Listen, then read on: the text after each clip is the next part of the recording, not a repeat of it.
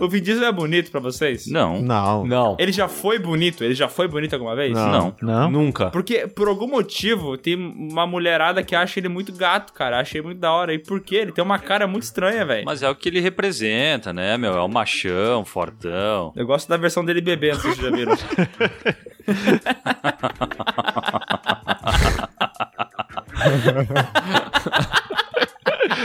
Ai, ai, caraca, é igual meu bebê. Ken Hugs.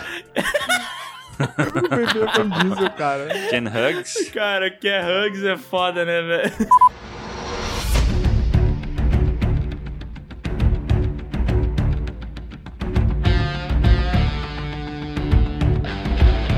Olá pessoas, estamos começando mais um PeeWeeCast, o podcast do canal Piuí, que hoje vai falar sobre mais uma série da Marvel, Capitão América e o Soldado Invernal. Ai, no final. Capitão América é o Soldado Invernal. É, não é isso? Tá certo isso, não é? Falcão e o Soldado Invernal. Pô, o Bruno, pelo visto, mais uma vez não assistiu, né? Cara, eu sou um merda, meu irmão. No finalzinho ele perdeu, né? É, perdeu o finalzinho da série. Pode se apresentar aí, Bruno. Já comenta pra gente até onde que tu assistiu. Eu sou o Bruno e comecei fazendo a pergunta cedo dessa vez. Faz tempo que eu não faço uma pergunta, E né? quem não respondeu é a do Léo, né? Exatamente. Eu vou deixar isso pra discussão do podcast. É, olha aí, ó. Maravilhoso. E eu sou o Miguel e eu trouxe dessa vez mais um querido, cara, um grande fã da Marvel, o Marcelo do canal Bate Caverna. Olá, pessoas, aqui é o Marcelo do canal Bate Caverna e vamos ver quantas vezes as pessoas vão falar Soldado Infernal nesse podcast. Ih, rapaz. Ih, rapaz. Devia ser esse o nome dele, né? Se bem que seria um personagem bem mais legal se fosse um soldado infernal, né? É, Olha, Infernal imagina. é irado, é irado. É muito foda, mano. E pra fechar esse time de ouro, eu trouxe aqui o nosso Falcão, Maurício Sescon. Um, dois, três e. louco, hoje o Elias pira! Pessoas aqui Chescom. E eu só vou defenestrar a opinião do Léo Bruno, do Marcelo e do Miguel. Ó, olha aí. Cara, o Elias tá fazendo um Eu agora. sou seus cunhos, eu só vou defenestrar o Piuí. Ah,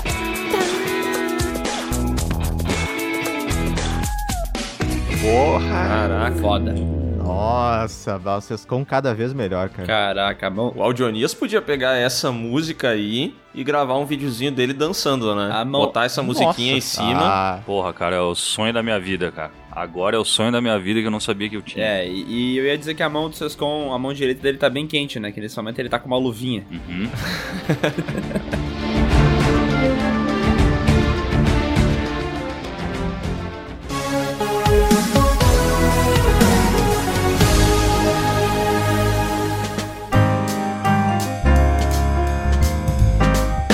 E aí, galera, como é que vocês estão, beleza? Como é que tá o, o clima aí na cidade de vocês? Aí tem que ter essas conversas aleatórias no podcast antes de começar, sabe? Tá friozinho, Tá friozinho, né? É bom de botar um moletomzinho. hum, mas não tá frio tanto quanto o coração de vocês, né? Por falar que o Kurt Russell é feio. Ah. Toma no cu. Não, gente, pela- pelo amor de Deus, né? Eu gosto do Kurt Russell, já falei várias vezes aqui. Inclusive, meu filme de terror favorito é Enigma de Outro Mundo. Mas o cara não é lindo como vocês estão tá falando também, né? Para, meu amigo. De brincadeira. Aliás, né, pra quem não sabe, o Capitão América desse, dessa série é o filho do Kurt Russell. E ele é igual ao Kurt Russell, só que piorado em todos os aspectos. É uma versão estragada do, do É. pai, né? É impressionante, cara. Mas ele é um bom ator, né? Vocês não acharam? Ele bem, ele mandou bem? Sim. Ah, acho. Nunca vi em outra coisa, na eu real. gostei, eu gostei. Acho que ele mandou bem. Ele já tinha feito aquela, aquele filme Operação Overlord lá, que é um filme de Segunda Guerra Mundial com terror. Ah, é verdade. E naquele filme eu já achei que ele tava mandando bem, ele tinha um. Mandava bem, tipo, nas, nas emoções dele. É um cara que consegue expressar bastante, sabe? E nesse- nessa série eu me impressionei, porque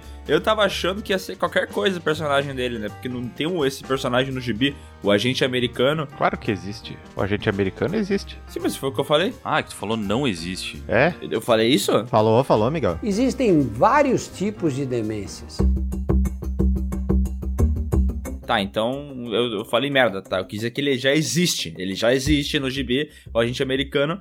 E no, e no GB, eu não, quando eu li a- as histórias que ele apareceu, eu não achava grandes coisas. Ele era só tipo um cara vilãozinho, meio babaca e tal. E aqui eles deram um arco dramático pra ele que eu achei foda. E o esse Wyatt Russell aí conseguiu carregar bem essa história.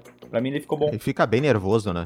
Ele fica bem quando ele grita e tal. Ele sabe gritar. O cara que grita bem. Ah, eu curti, cara. Eu curti o personagem dele. É uma pena que no final ficou uma merda, né? Porque resolveram da maneira mais tosca possível, assim. Ele ficou meio escanteado, né? Ficou total escanteado, velho. E, é- e, tipo assim, o cara tinha a motivação dele lá pra, pra ficar bem maluco, mas de repente, como foi fácil pra esse cara, pô, mudar de lado, sabe? Como isso aconteceu de maneira natural, eu fiquei impressionado. É, pois é, mas ele, ele fala sobre um passado que ele teve lá, missões que ele fez que seriam consideradas muito erradas, só que como ele fez em prol do país dele, ele acabou sendo condecorado por isso, né? Dá a entender que ele matou uma galera lá que seria moralmente questionável e mesmo assim ele foi tipo. É, ele foi, sei lá, louvado no país dele, tá ligado?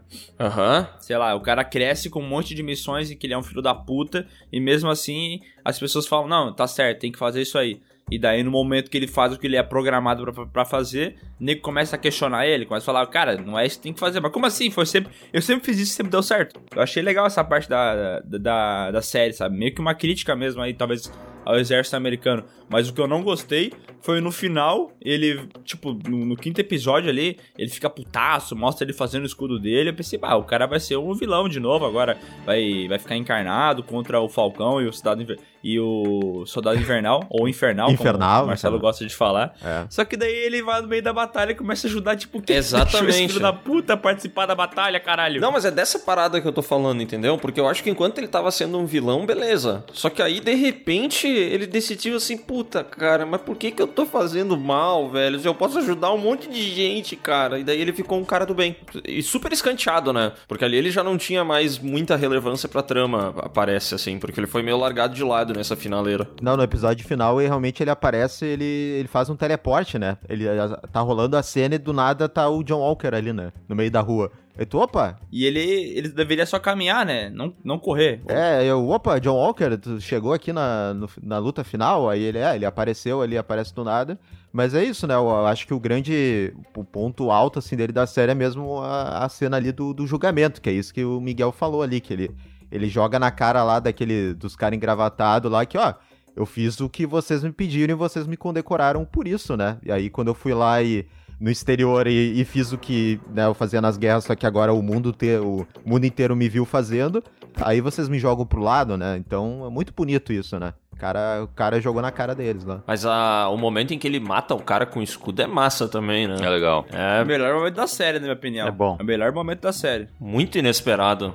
É, eu acho que é o melhor episódio esse aí. É, eu, eu curto, cara. Esse personagem é bem foda. Mas assim, é, agora falando dos personagens principais, vocês gostaram do Falcão e do Soldado Invernal? Eu confesso que por muito tempo eu me questionei qual Falcão seria. Seria o Stallone caminhoneiro, o jogador de futsal, o Ah, cara do rap, o cantor brega, mas quando cheguei lá não era nenhum desses, então foi surpreendente, assim. Então pra mim Olha aí, ó. foi, foi, foi uma coisa, assim... Pois é, nossa, como o, o- esse alcunha do Falcão já foi usada várias vezes, né, velho? Muitas. Cara, eu, eu gostei mais do Soldado Invernal ali. Eu acho que ele tem um background mais interessante. Só que, cara, a série, de uma maneira geral, pra mim parece que tudo ela meio que bateu na trave, sabe? Ela não aprofundou em nada. Porque tem todo esse passado ali de quando ele tava. eh, sendo controlado e tal, que é muito foda. Mas, meu, dá uma pincelada lá no início e uma É. pincelada no final. Daí tu tem o, o cara lá que era o, o- o- Tinha o soro do super soldado lá junto com, com o Chris Evans também, só que ele era negro, então ele foi escanteado. Tudo ele meio que bate na trave, assim, parece que ele não aprofundou em nada. Uhum. Talvez essa série devesse ter mais episódios. Pois é. Porque até o, o, o próprio que vira o agente americano no final ali, né? Ele. Cara, também. Tipo, o o último episódio. Se ele. Cara, não nem aparece, tu praticamente nem sabe o que vai acontecer com ele. Aí já aparece aquela mulher que é da. Tem, é pra ser a Madame Hydra também, né? Tem um lance assim. Que, cara, não. Sei lá, velho. Parece que tudo ficou meio raso. Tipo, ah, vamos botar um monte de coisa aí pra ver onde é que a gente pode expandir as coisas depois. É, e sabe, eu vou dizer que todas essas histórias paralelas que tu comentou, pra mim, são muito mais interessantes do que a- o plot principal, tá ligado? A história do Elijah lá, o, o soldado negro que tu comentou, parece foda pra caralho. Muito. E eu queria muito ter visto um flashback daquilo, umas, umas mais episódios com aquela com aquelas cenas e tal dele, sei lá, sendo um capitão diferente. Ah, o passado do, do Soldado Invernal é muito mais legal do que. A gente até comentou isso no, numa gravação, eu e o Léo, que o, aquele personagem do Soldado Invernal ele era muito legal, né? Ele tinha um aspecto da legalzice, aquela máscara, aquele cabelo comprido e tal. E quando ele apareceu nos outros filmes da Marvel, a gente falava, cara, esse cara é muito da hora. E para mim ele perdeu esse negócio de ser da hora, entendeu? Pra mim agora ele só é o, o, o João sem braço com o braço biônico, entendeu? Que fica ali de um lado pro outro. E pra mim, foda-se esse cara aí, tá ligado? Caguei pra ele. Cara, na minha, na minha visão, os dois personagens ganharam uma série inteira e eles estão exatamente no mesmo lugar que eles estavam antes da série. O Soldado Invernal já era um cara que teve um passado sombrio e que tinha se recuperado. Ele continua sendo a mesma coisa, não mudou nada. E o Falcão teve um pouquinho mais de espaço para dizer que ele é um cara muito bom e muito correto. Mas, tipo assim, desenvolvimento para mim foi muito ruim dos dois, sabe? E os melhores momentos deles para mim na série são quando eles meio que estão juntos ali, é, treinando. Lá tem uma ceninha que eles estão treinando o arremesso de escudo e tal. Eu achei que faltou muito essas coisas na série, sabe? Ah, cara, eu não achei que, que não teve um ponto que ele chegou para mim. Tá estabelecido ali. O, o Soldado Invernal tinha que se resolver com o passado dele. No final ele mostra que ele se resolveu. E o Falcão, ele tinha que aceitar o escudo e ser o novo Capitão América. E é o que ele fez. Talvez, tipo assim, não é que. É, o Victor falou que tu não curte. Que tu acha que não teve desenvolvimento. Eu acho que teve desenvolvimento, só que ele foi raso, sabe? Ele podia ser maior. Aham. Podia ser. ter mais cena, mais, mais coisas explicando o, como, como é que é o. é Aquele negócio que eu achei muito foda, né? Que, que o Elijah fala que jamais um homem negro usaria estrelas de listras, né? E daí, pô, aquilo ali poderia ser mais bem explorado, porque é um conceito muito foda, né? Sim. Cara, mas é que sabe qual foi a sensação que eu fiquei? Que as coisas simplesmente seguiram um rumo natural. Que isso daí, se fosse feito numa série, num filme, desculpa, seria a mesma coisa. Porque pode ser que seja que nem tu disse, não teve aprofundamento nenhum. Tipo assim, Aham, por quê, saquei. sabe? Foram seis episódios pra pra as coisas seguirem o seu rumo natural? Eu- eu não sei, cara. Não sei. Eu tive a impressão que, que não, não rolou assim. Nada que eu assista a série e diga assim, puta, cara, olha só o que, que aconteceu com esse cara realmente. Ah, Não, não. Foi tudo do jeito que naturalmente seria, sabe? Se saísse o Vingadores Saquei. mais uma guerra, as coisas aconteceriam assim, velho. É, tipo, se não tivesse essa série e no Vingadores é, 5 o Falcão aparecesse com o escudo até falar, ah, ele aceitou então. É, Deu. Aham. Eles iam pegar e não, se tivesse um filme novo, isso aí tudo ia acontecer em segundo plano e não ia ter relevância e tá tudo certo, ia ser exatamente isso. É que o Soldado Infernal ali que o, que o Sescon falou antes foi, foi engraçado mesmo, porque no começo ele tem um ele tem um pouco mais de carga dramática mesmo, que ele vai lá e descobre que aquele o senhorzinho lá, ele matou o filho do cara e tal. Aham. E aí dá um pouco dessa carga, mas eu lembro que isso ao longo depois passam uns dois, três episódios e aí isso fica meio que pra escanteio mesmo. E aí só no final ali eles retomam isso e ah, beleza, a gente tem que finalizar aqui o, o arco do, do Soldado Infernal. É, porque aí ao longo ali, depois das missãozinhas, eles vão lá pra Madripoora, encontram a Sharon Carter, que pra mim essa aí, sim, meu Deus, essa aí... Nossa, que personagem de merda, vai Essa- tomar no cu, velho. Todo dia tem uma merda. É, é tipo, a coisa, a coisa dela ser o mercador é a coisa mais previsível possível, todo mundo sabia que era ela e isso se confirmou, né? E também ela não tinha muito o que fazer, só deu aquela deixinha no final. Mas foi isso, o, o soldado infernal, ele meio que. Ele começa bem, aí no finalzinho eles lembram que realmente tem que amarrar ele e, e foi, né? E mas assim, ó, depois desses outros episódios, o que leva muito a série é essa dinâmica dos dois que a gente já conseguia ver no, nos filmes da Marvel, né? Acho que até foi por isso que eles compraram essa série, né? Que muita gente gostou da dinâmica dos dois lá nos filmes do Capitão América, né? Do, do, do, Uhum. do, do, do Bucky com, com o Falcão lá. E, e dava pra ver que os atores, os caras se davam bem e tal, e tinha uma dinâmica legal, e, e deu pra ver na série aqui. Acho que o grande ponto positivo foi o- a dinâmica dos dois, assim, no meio do tiroteio, um, um gritando pro outro, aquela coisa do, do Bud. Cop mesmo, né? Do, A, a piada do banco eu achei sensacional, velho. Achei muito É, boa. É. Quando ele entra no carro, ele fala, ah, tu não vai puxar o banco pra trás, né? Ele, não, não vou. Porque é tipo uma vingança sobre o que aconteceu naquele outro filme lá do... do acho que foi no Guerra Civil, né? Foi no Guerra Civil, acho. É. Cara, achei bem foda. Es- Esses momentos, pra mim, é o que, que melhor tem na série, sabe? Tipo, Uhum. eu não compro nem um pouco a ideia do Falcão sem dinheiro. Pra mim, eu acho isso patético. Daí os caras vão Não. falar, Bah, aquela história do barco é não, desnecessária. é, né? mas Ah. aí, tipo assim, eles vão fazer. É porque no Total. gibi eles falam que quem, tem dinheiro, de- quem tinha dinheiro era o Tony Stark. E que os Vingadores nem ganhavam tanto dinheiro assim. Mas pelo amor de Deus, né, cara? Os caras salvaram o mundo. Não, não, Não, mas- faz sentido nenhum, velho. Pô, mas, cara, foi, foi legal isso do, do Blip, que, de novo, é, a- o WandaVision usou um pouco isso, mas, tipo, e o o Homem-Aranha lá fez piada. Aqui foi legal porque eles botaram primeiro no contexto social, né, e até político, com a questão depois do, dos refugiados, que vai ser a, os vilões dessa série, né, que a gente fala depois. Mas foi legal eles usarem o Blip pra, tipo, mostrar a burocracia que isso atazanou, sabe? Imagina, imagina essa coisa do Blip aqui no Brasil, que, que ia rolar de Ah, no, burocracia, no- no cara. Brasil seria bagunça, não tenho dúvida. Como tudo, né? No Brasil, sem, sem blip é bagunça já, caralho. Imagina com. Tá uma merda! Esse país! Imagina, cara, o blipzinho no Brasil com uma hora de cartório resolve tudo, cara. Uma hora pra levar uma carimbada, né? É. Isso é uma falta de respeito muito grande. É, tipo, eu não, pra mim é que eu não compro. Eu acho que não faz sentido com o personagem que o Falcão é. Tipo, ele, ele é respeitado no mundo inteiro e tal. E eu, eu acho legal que eles tenham problemas de seres humanos. Afinal de contas, né, o Falcão não tem o, so- o soro do super soldado. Então ele é tão humano quanto, contra, é, como todo mundo é, né? Então, tipo, é, é massa ver ele com essas tretas. Só que eu não comprei essa treta financeira aí. Eu achei ela meio desnecessária na, na história, Hum. mas pelo menos ela gera os momentos que eu mais gosto, que é os momentos dos caras conversando, tá ligado? Deles interagindo, deles falando sobre as paradas. Sim. Que aí quando É. vira a série de espionagem, puta que pariu, vai tomar no cu. Eu não consigo aceitar aquela Carly Morgenthau sendo a líder de um movimento. Parece os trapalhões, tá ligado, velho? É. Meu, se fosse na vida real, os Estados Unidos ia mandar um avião, um caça, ia mandar destruir o prédio inteiro que ela tá e foda-se, entendeu? E daí eles ficam fazendo ela ali, tendo relevância, como se aquilo ali fosse é, possível. E é um movimento que, tipo assim, ele tem legitimidade porque eles explicam, né? O pessoal voltou. Sim, é. E muitos se sentem sem pátria, né? E realmente estão sem pátria. Aham. E faz sentido. Só que, tipo assim, não- ela não parece ser uma persona que realmente tá motivando a galera, tá ligado? Não, isso é muito bizarro, né, cara? Porque ela é a líder do movimento, mas ela claramente não tem perfil de liderança nenhum. Sim, ela é, ela é típica hater de internet, que fala muito, faz pouco, sabe? É.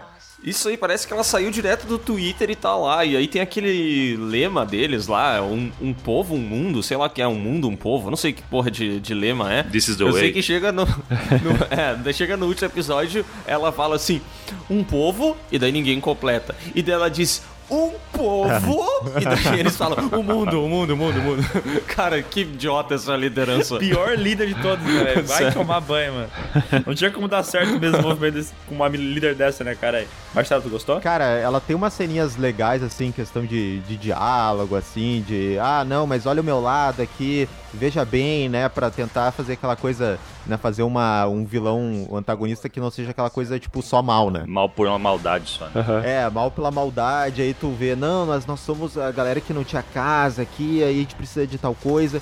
Mas assim, eu acho que também ela, ela dá uma escalada, assim, já de ficar muito má e, e colocar como uma grande líder desse negócio, que, cara, realmente parece, o Miguel falou muito certo, assim, cara, os Estados Unidos teria eliminado isso num dia, cara. Aham. Essa célula aí deles de, de ah, de- que eles iam, que eles consideram terrorista, né? O próprio cara fala no final. Cara, os Estados Unidos teria matado esses caras aí em um dia, velho. Os caras não iam ter essa brincadeira aí, sabe? E realmente parece muito Os organizado. Estados Unidos não negocia com terroristas, né? É. Não negocia, já chega dando tiro, né, cara? E aí, e é, tipo, é difícil de acreditar, assim, sabe? É, dá pra entender, pelo menos você consegue entender, sabe? Eu acho que pelo menos eles conseguem fazer um vilão que você consegue entender as motivações e ver o porquê que eles estão agindo daquela forma.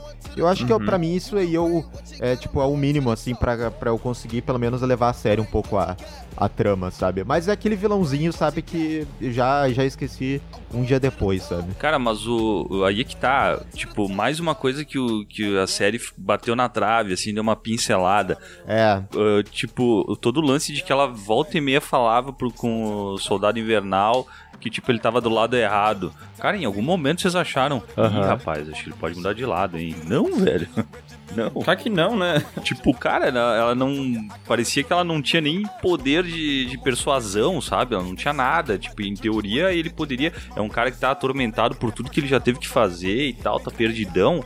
Teria um- uma, uma um conflito dele que ele poderia realmente pensar, puta, de repente todo lado é errado mesmo. Mas não, velho, não exploram nada disso. É, é por isso que eu digo que ela parece hater de internet, sabe? Tipo, ela não tem experiência nenhuma de vida e quer discutir com um cara que tá desde o, da Segunda Guerra, passou a Guerra Fria, sendo atormentado mentalmente, já passou por todos os lados possíveis que pode ter na vida de um herói, anti-herói, vilão.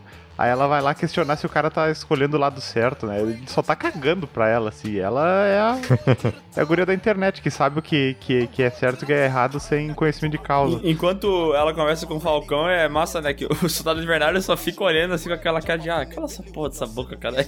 Eu não queria estar aqui, eu queria estar em casa, cara. Queria estar com meu amigo japonês comendo amendoim. Porra! Esquece essa merda aí, porra. Isso. Mas outra coisa que eu achei eh, que eles iam explorar é, era o Barão Zemo. Que, vamos combinar, né? Jogaram na série ali, tipo, só pra É. uma pegada meio Hannibal Lecter ali. Ah, vamos usar ele e tal. Sim. Eu achei sim. que em algum momento ele ia flertar com a, com a bondade e tal, porque tem aquela história dos Thunderbolts, né? Que ele vira um, um herói e tal. Eu pensei que ia ter esse flerte, mas, velho, outra coisa que ficou rasa, velho. Cara, e eu fiquei com uma impressão de que eles, ele tava dando uma zoada, o ator eu tô falando, que tava fazendo o Barão Zemo, que tava tão estranho as cenas dele, ele tava tão diferente do que ele apareceu, que sei lá, velho, tava dançando no meio da festa, daí fica fazendo umas carinhas e bocas, e daí ele falava assim, não, eu tenho tudo planejado e tal. Daí ele, vai ser, daí ele é preso e foda-se, ele vai, ele pega, ele manda, ele leva ele embora, como se ele fosse um cara indefeso. Eu fiquei meio, eu achei meio estranho esse personagem na série, velho. Sei lá. É, ele até fazendo, ele até fazendo umas piadinhas junto com o Falcão e o Buck, né? Uhum. Ali junto, né? Eles fazem isso. Não, eu, eu gostei que até depois ele, ele mostra que ele tem um Alfred, né? Ele tem um jatinho. Aham. É, ele é tipo um, um Batman do mal, né? Que tá muito velho já, né, cara? Nossa, o Alfred dele tá. Ele foi de andador até lá, né, velho? Puta que pariu. Tá na pindaíba, né? Sim. Não, e ô, ele é muito. Ele é porradeiro pra caralho, né, velho? Uhum. Aquela cena lá que ele começa a brigar com os caras, acho que é no container que ele briga Sim. lá no. Ah, tá. Eu achei que tava falando do Alfred. Aí eu falei, caraca, quando que. Não, não, não, não. O velho o velho não é porradeiro, ele só faz chá, né? Ah, tá. Mas o, o Barão Zemo, ele. Porra, eu não esperava isso dele. Achei que ele era um cara mais É. mastermind e tal, né? Mas ele senta a mão, velho. Pô, é que assim, eu, eu- quando botaram o Barão Zemo, assim, né? Primeiro, quando apareceu nos trailers, é porque, ah, agora ele está com o visual do Barão Zemo, né? Que ele coloca aquela masquinha de esqui, né? Uhum. Aí só pra, pra galera internet pirar, assim, ah, agora é o visual que eu conheço. Presta atenção na série, ele, ele pega, bota a máscara, dá um soco, tira a máscara e deu.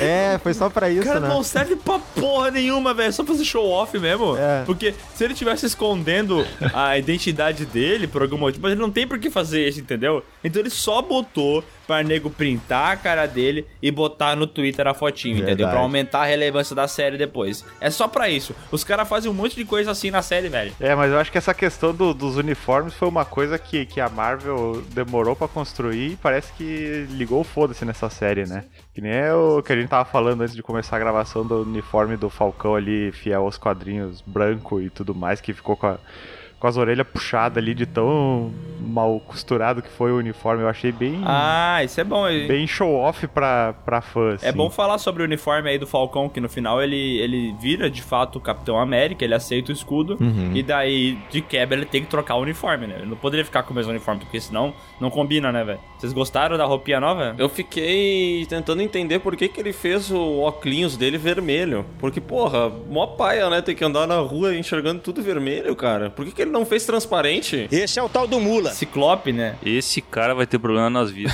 Esse vai ter. ele vai, se ele tiver andando de carro, ele vai ficar preso pra sempre no sinal, né? Porque ele não sabe quando que abre a porra do sinal. Nossa. Pô, vocês, não lembram quando lançou no- nos anos 90 lá, o Virtual Boy da Nintendo? ah, era assim. As pessoas- que ele era todo vermelho e as pessoas tinham dor de Ah, cabeça. verdade. porque Ficavam enxergando muito tempo vermelho. E tu acha. É, ele, ele usou óculos vermelho pra ver melhor, né? Nossa. Valeu, Lucas Maia. Obrigado aí pela piada. De nada. Meu pai vai bem. O pessoal lá de Wakanda, quando tá fazendo o traje, alguém virou e pensou assim: Cara, vocês lembram do Virtual Boy? Vamos botar aqui na. Vamos fazer essa referência aqui. Só pode. Cara, mas eu, eu achei o uniforme muito feio, cara. Me lembrou uma parada meio The Boys, assim, sabe? Que The Aham. Boys tem essa pegada que é pra ser brega, pra ser escrachado. E eu achei nessa pegada meio A-Train, sabe? Uhum. Não curti. Porque, porque tem um monte de branco no uniforme dele, né? Por que, que tem esse branco todo? Porque no uniforme do. Eu sei que no, no gibi o uniforme dele é desse jeito, e ai, ai, ai. Mas o Capitão América ele era tom de azul, é, vermelho e só uns detalhes em branco, né? Daí não chamava tanta atenção. Como esse aí tem toda uma parte em cima que é branca, assim, parece que, sei lá, parece que tá- foi feito por uma criança, sabe? Não, mas eu acho que o propósito do uniforme talvez seja até recapitulando o que foi visto lá no primeiro filme do Capitão América, né? Que até o. Ele questiona assim, pá, mas que uniforme é feio, chamativo, né? Daí eles falam que eles precisam de um símbolo, não de um, Ah, uma coisa mesmo. tática, né? É. Então eu acho que talvez por isso que ele tenha usado esse uniforme, mas ainda assim eu acho ele nada tático, um uniforme branco pra invadir um prédio à noite, sabe? Pois é, né? Foda-se a, a tática agora, né? Vamos fazer. Porque se fosse na questão de, de comissão de frente no carnaval, ele ia mandar bem pra caralho, né? Mas. pois é, aquela asa lá dá um, Pô, um destaque, né? a Mangueira ia ganhar com certeza nesse ano, mas. A Beija-Flor, ele tem mais pra Beija-Flor, eu Não acho. pode ser Beija-Flor também. Nossa, o que, que é isso? O que, que é essa mistureba que mandou aí? mano? Então, o, o que eu mandei pra vocês foi uma imagem é, do Falcão com um uniforme que foi feito pela internet e tal. É, eu acho esse uniforme que foi feito na internet mais legal do que o uniforme final, porque foi o que vocês estão falando, sabe? É aquele monte de branco que tem no uniforme, que tem no gibi também, mas que eu não acho da hora, sabe? Eu acho muito brega. É, mas esse é o uniforme feito pela internet ou o uniforme do Capitão América mais do Falcão ali, que só pegaram e colaram as duas Outra partes? asa. Sei lá, é, eu, achei no DeviantArt essa, essa imagem. É uma mistura, né? Aham. Parece bem uma mistura aqui que eles fizeram com aquele uniforme que eu acho até agora o melhor do, do Capitão, que acho que foi a primeira vez apareceu naquele do Soldado Invernal, né? Uhum. Capitão América 2, né? É, aquele, aquele uniforme é massa mesmo. Mas eles tentaram mesmo, ah, vamos fazer igual dos quadrinhos mesmo, o brancão e tal. Mas uma coisa que eu achei engraçada do, do Falcão é quando ele usa aquele óculos pra voar, né? Mas depois quando ele tá no chão, ele não tira, né? Ele fica com aquilo ali o tempo inteiro. Talvez ele tenha, mas eu fiquei pensando, talvez ele tenha miopia e aquele ali ele mandou fazer É. uma ótica, entendeu? Então Ah, tem é grau naquele óculos. Ah, verdade. É. Aí se ele tira, se complica, porque daí ele não tá enxergando mais nada, entendeu? Ele vai acertar o escudo no próprio pé daí, tadinho. Nossa, cara, é muito ruim esse uniforme. Cara, eu acho. Nossa. É, vai, eu acho muito brega, mano. Tipo assim, como símbolo, como estão falando, ah, de ser um símbolo e tal, beleza. Mas daí pra mim parece um símbolo ruim. Não fica um negócio que tu olha assim e fala, nossa, que legal. Tu fala, nossa, que bosta. Eu vou dizer pra vocês que eu, o que eu acho ruim mesmo é a, a cabeça ali, sabe? Aquela parte que contorna as orelhas e tal. A cabeça. Aquilo ali eu acho muito merda, velho. Pra mim, se fosse o resto do uniforme, sem a orelha, o recorte da orelha ali, eu já tava feliz, entendeu? Pra mim tá tudo bem daí. Mas aquela orelha e o óculos vermelho, não, né, velho? Porra. Cara, vocês não acharam que na série também eles, eles deram uma importância muito, muito foda pro escudo? E não digo simbolicamente, mas como arma mesmo. Sim. De uma maneira que nunca tinham feito antes. Cara, eu, eu adorei o recurso que eles dão. É, inclusive o Léo comentou antes aquele, ah, aquela parte do episódio que eles treinam nas árvores com o escudo, né? Mas tem uma mamata que ele joga o escudo, o escudo bate na- e volta na mão. Só que eles não podem filmar como é que volta, porque não faz sentido, entendeu? Sim. Aquilo ali não tem. Não faz- o escudo tá girando. E quando ele gira, tu pode ser que não esteja na mesma posição do negócio entrar na presilha do braço, Pra né? encaixar, né? Obviamente, porque não faz sentido. Então o que, que eles fazem? A mamata é jogar o escudo e quando ele vai voltar, eles dão um corte assim mais pra cima pra esconder onde é que o negócio tá entrando, sabe? Sim. E daí tu fala, Ah, ah, funcionou bem, né? É, nossa, Funcionou como, bem, como acho, funciona é. bem esse negócio? Eu achei esquisita essa parte que quando eles estão conversando de boa, eles estão jogando escudo ali, pegam tranquilo. A partir do momento que o Falcão fala, eu vou aceitar esse escudo, aí ele começa a ter problema pra usar o escudo. enquanto eles estavam de papo ali, tomando uma cervejinha, enquanto fala, tá tudo certo, cara. É, aqui começou a dar cambalhota depois desses com. É, Antes ele tava só paradinho. É, com a cambalhota dificulta. Não, mas o melhor da- dessa conversa é o, é o Sam se revelando sendo um grande psicólogo, né? Porque o, o Soldado Invernal ele vinha fazendo umas sessões lá, não sei quantas sessões, e numa conversa de 20 minutos o cara resolveu Uhum. pro, pro Buck, né?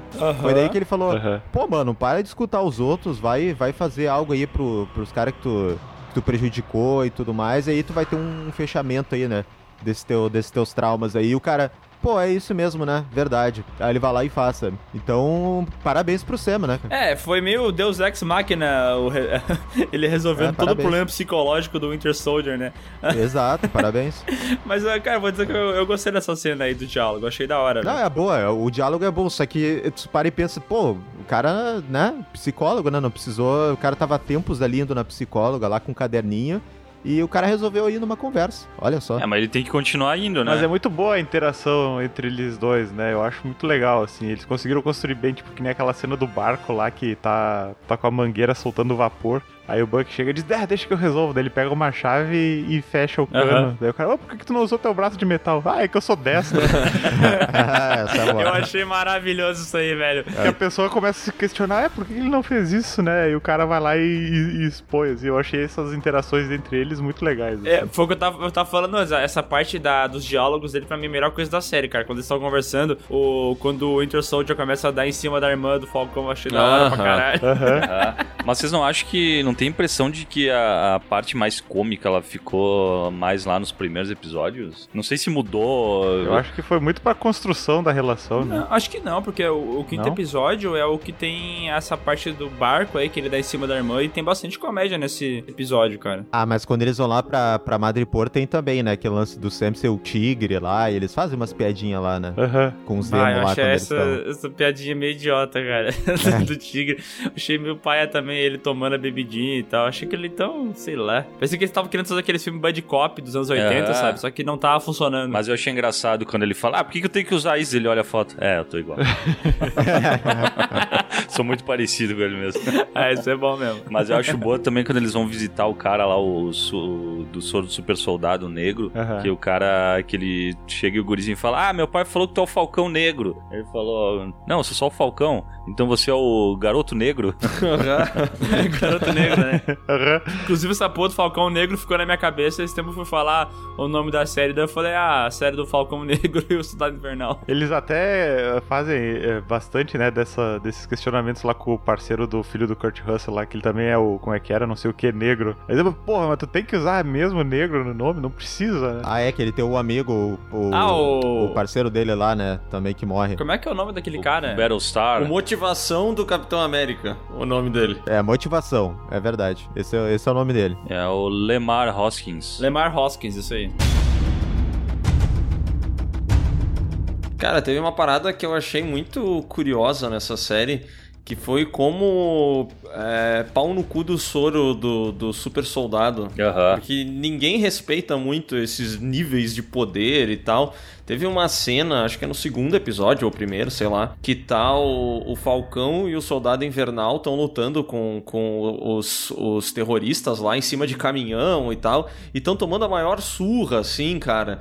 Só que, velho, eu fico impressionado como nessa série o Falcão e o Soldado Invernal eles têm a mesma capacidade É. de. Se eles dois começarem a bater de soco um no outro, os dois morrem, entendeu? Porque não existe diferença nenhuma. O Soldado Invernal, assim, o poder dele foi absurdamente reduzido, sabe? É, Eu fico curioso como é que funciona essa porra desse soro. O que, que ela realmente faz da pessoa, né?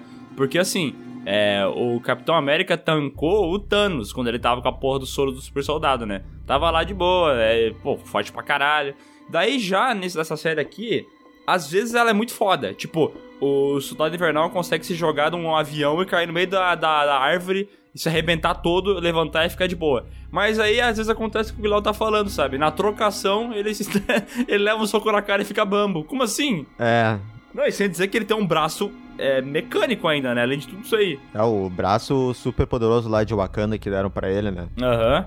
Ah, que saudade de quando o braço tinha a cor de metal, né? E não era esse, esse braço assim, tosco. Não, curte esse, esse design aí do, Meio dourado. do novo braço? Não, aí? não, não. Não, não. Eu queria mais anos 80 o negócio. E quando ele cai que nem um brinquedinho, sabe quando tem o brinquedinho que tu pode tirar o braço e tal? Ah, sim. Que quando vem as, as aquelas guerreiras... As de- Dora Milaje. Isso, é ela, eu não sei falar. Do- Dora, Dora Milaje, como é que é o nome? Dora Milaje? É, Dora Milaje. Olha o Bruno, hein, cara, que beleza. É, Então, quando, quando elas chegam lá e caem, né, ela só aperta o negócio, sai, o- cai o bracinho, Uhum. assim, eu, acho- eu achei legal essa parte. Pareceu o Max Steel, né? É muito legal, né? Que daí o Falcão pergunta, tu sabia que elas podiam fazer isso? Cara, eu entendo É. que, tipo assim, em termos de, de maquiagem e até de figurino e tal, pra essa nova fase do, do, do cara que ele virou um mocinho, deixou de ser o soldado invernal e tudo mais, tipo, faz sentido cortar o cabelo, tirar a barba dele e tal. Só que, meu Deus, que nem eu e o Miguel a gente tava conversando semana passada aí, tirou todo o aspecto cool do personagem e ele virou esse cara aí, sabe? tipo, É que ele era metaleiro. ele não é mais aquele cara super legal quando saiu o Capitão América e o Soldado Invernal, sabe? Já tava bom, tá meio ruim também. Agora parece que piorou. E ele também desaprendeu a lutar bastante depois que ele deixou de ser mal, né? Nossa, nossa. Tu, tu vai ver a série do. aquele filme do. Do Capitão América lá, e é o segundo que tem ele junto, né? Isso, da briga de faca lá. Pô, aquela briga de faca na cidade, daí ele pega e faz os golpes, faz uma Foda. foda pra caralho. E aqui ele tá todo, ele pega e dá um soco, daí ele dá um chute, ele dá uma Da- cambalhota. Daí ele toma três socos depois que ele dá um. É, é. Aí o soco dele não é forte, daí o cara joga ele numa pilastra, ele quebra.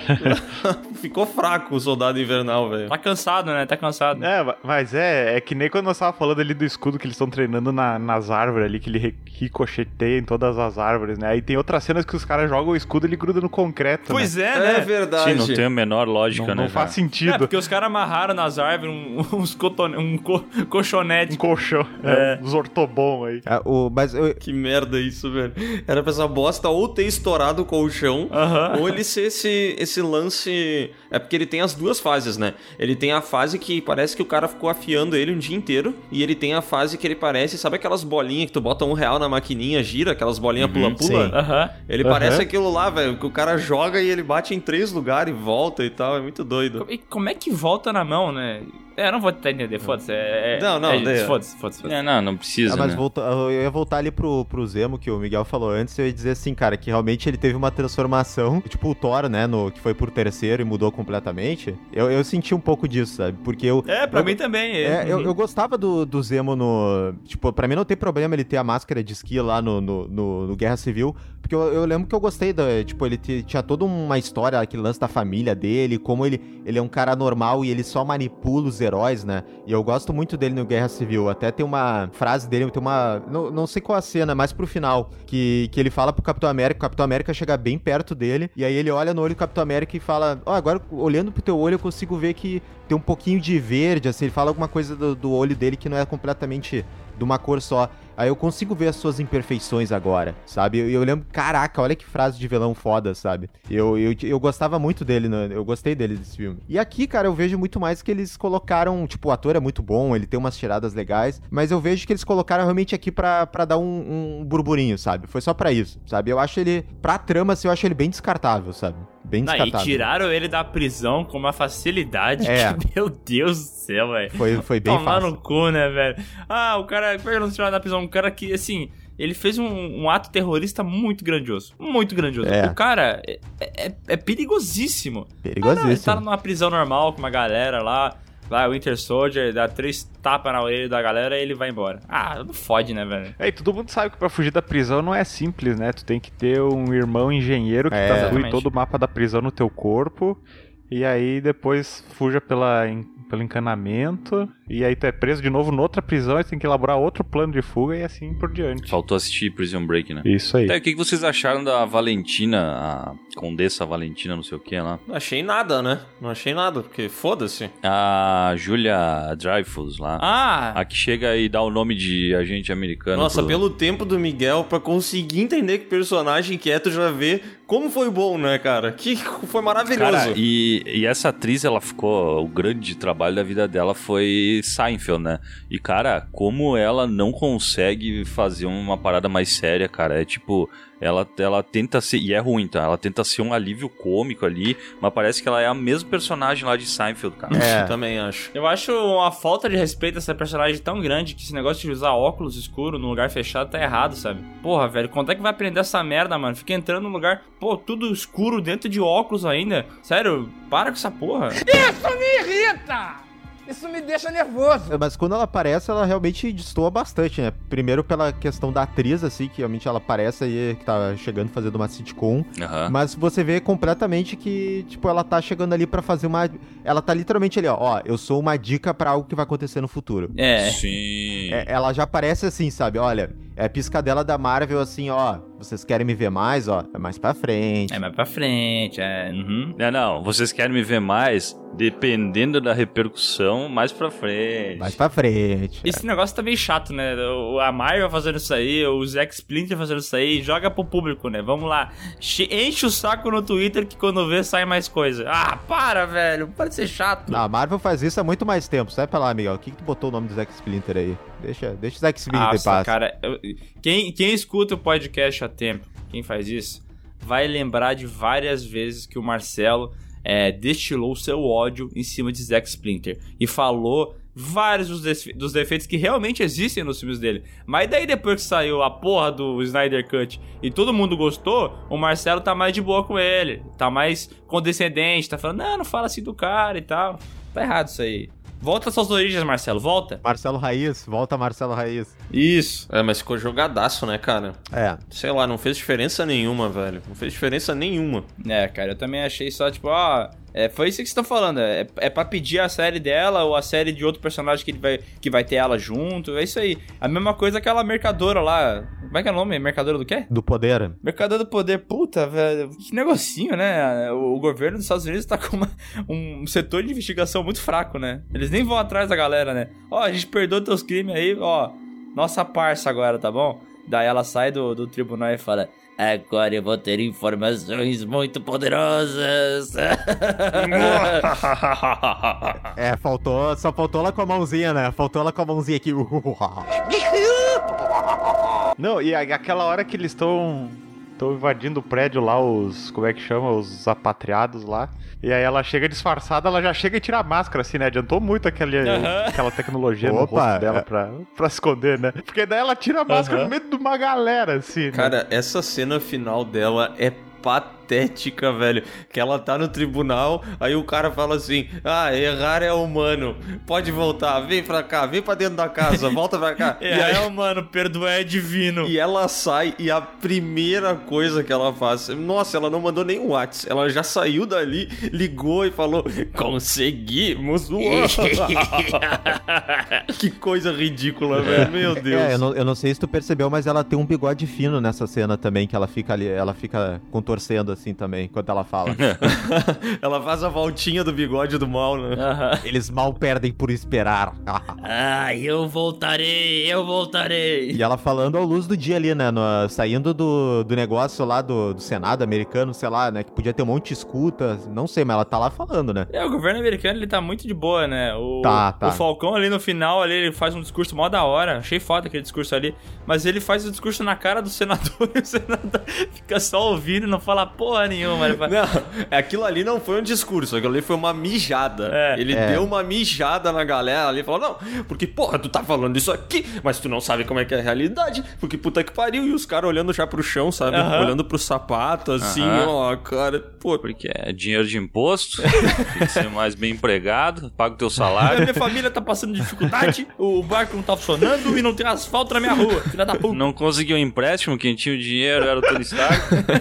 Pô, mas, mas por isso que eu digo assim, é, quando. Aí puxando pro lado da DC, quando a pessoa fala assim, ah, mas eu, é porque eu não quero mais ver o, o Superman fazendo o discurso bonito na frente das pessoas, não. Pô, mas tá aí, cara, funciona o discursinho, cara. Um discurso. Eu gostei, eu gostei do discurso. Eu só não um comprei discurso o... bem feito. É, eu só não comprei o senadorzinho ali do lado ouvindo. Pra mim, eu já teria ido embora, sabe? Eu tava no helicóptero e vazava, Fica um pouco piegas, assim, mas é que o, realmente a fala é boa, assim, então a gente meio que, que releva, assim, os caras estariam ali com o olhinho pra baixo, assim, né, escutando. Pois é, né? É. Tipo, tá bom então, desculpa, seu Falcão, a gente vai tentar mudar. Desculpe. Desculpe. Todo mundo em coro, né? Desculpa, senhor Falcão. Aham. Eles ficam meio chaves, né? Aham. Todo mundo olhando pra baixo, chutando o chão, assim. É que, é que a segunda mijada que eles tomam, né? Depois do Kurt Russell Jr. lá no tribunal, tem o Falcão falando os podres do governo, né? Então eles assim, pô, é melhor. Esse velho careca barbudo, ele não aguenta mais ouvir, velho, tadinho. Ainda tem que perdoar a mercadora do poder lá no final ainda. Tá louco. É. Agora, uma parada que essa série eu achei que fez muito bem foram as cenas de ação, velho. Isso é real. Curti bastante, cara. É, eu, eu gostei. Aquela sequência inicial, a, a série me ganhou naquela sequência com o Falcão no helicóptero, ele pega, cai, voa. Daí os caras saem dele. Eu achei aquilo bem foda, velho. Sim. Eu falei assim, bah, essa série aí tem um. Por isso que é foda, né? A Disney ter essas séries originais, porque os caras têm dinheiro pra comprar o mundo inteiro. Daí quando eles vão fazer uma série, eles não vão pra, pra brincar, entendeu? Eles não vão pra fazer aqueles uniformes de papel celofane da CW. Os caras botam o dinheiro pra caralho e faz os bagulho muito bem feito, sabe? E o CG é muito bom, né, cara? Aham. Ao contrário do Liga da Justiça. Ih, ratinho!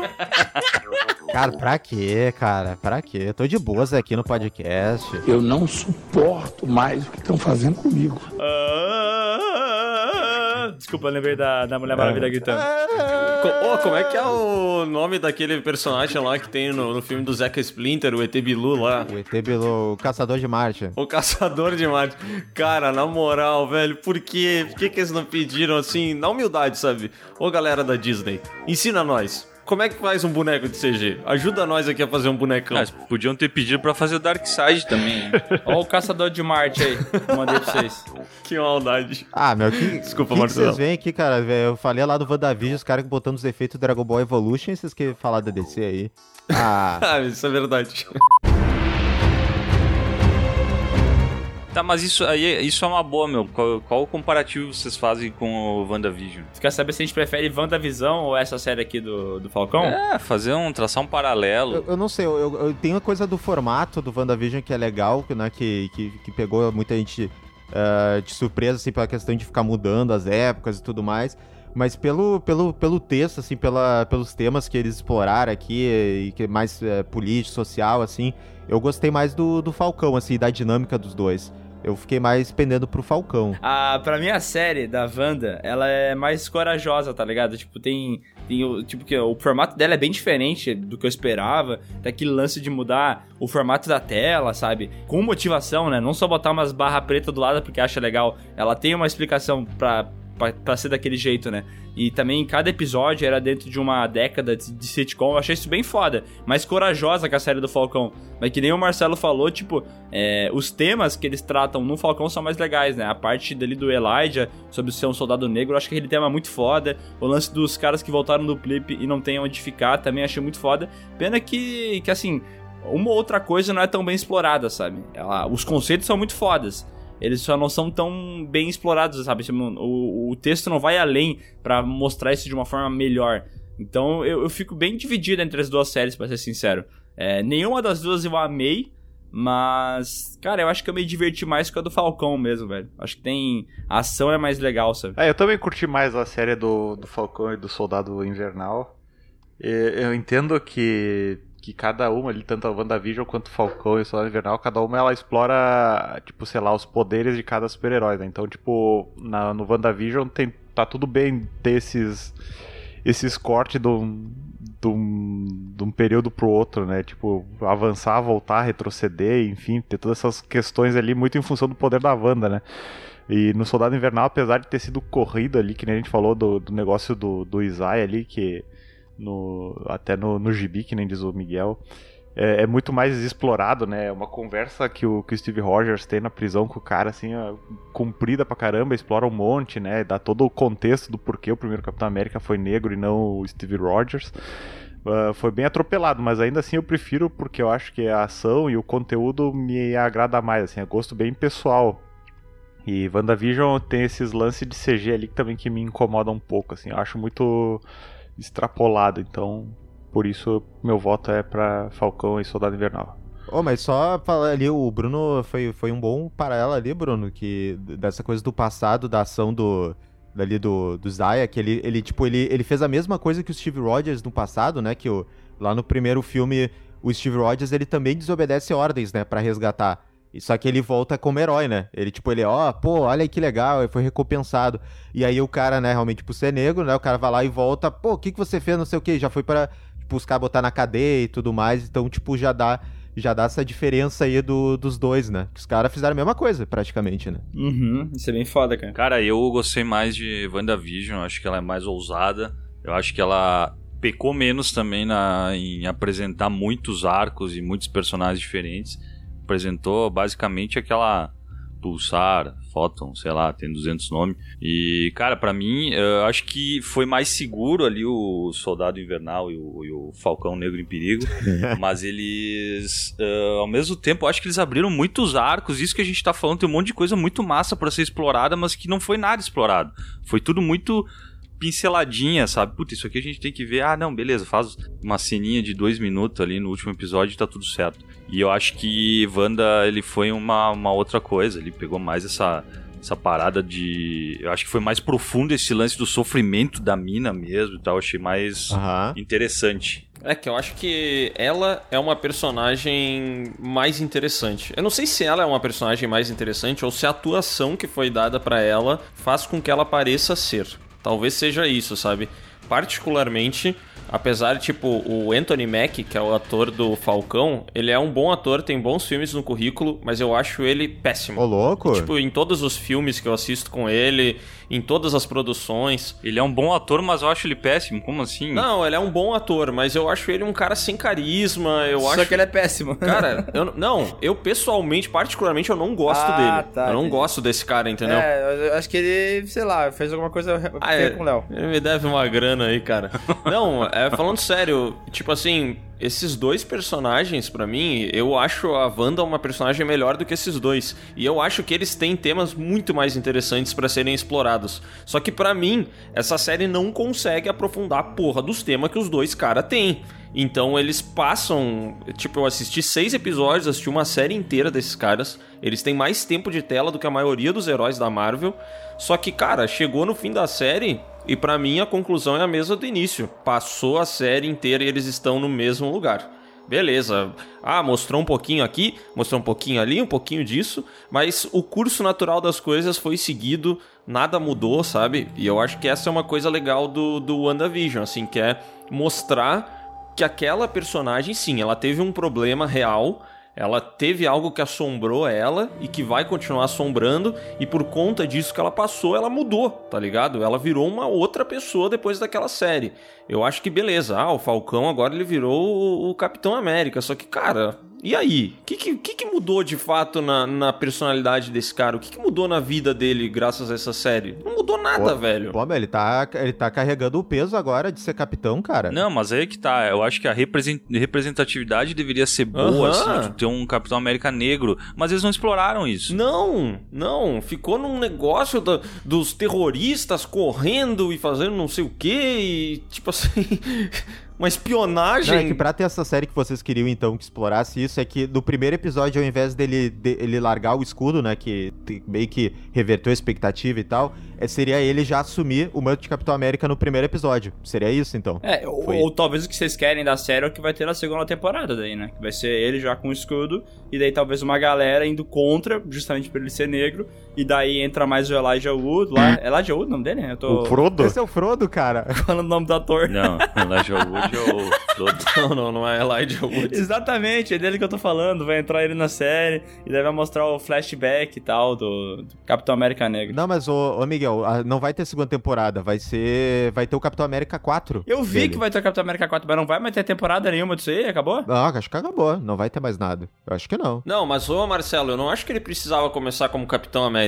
Eu acho que se ele tivesse feito a parada do escudo, eles trabalhassem esse conflito entre ele e o Soldado Invernal e o, e o Capitão América lá, o Wyatt Russell, fosse o vilão dessa série, eu acho que teria um arco bem mais interessante ali, sabe? Um arco de tipo assim, porra, meu, por que que tu não assumiu o escudo desde o início, tá ligado? E aí ele vai, fala com o cara, Hã? o negro que no passado aconteceu toda aquela parada, entendeu? Começa a trabalhar esse, esse lance da raça junto com a responsabilidade dele, mesmo sem o soro assumir o negócio. Porra, eu acho que podia ser muito a fuder esse arco, velho. E pra mim não teve nada disso. É, Também acho. que o, ponto principal realmente foi a questão desses soros do super soldado que né, fizeram, depois Aham. mataram lá o médico, que era isso, né? Era, ó, agora tem novos super soldados e eles estão nessa célula terrorista, entre aspas, né?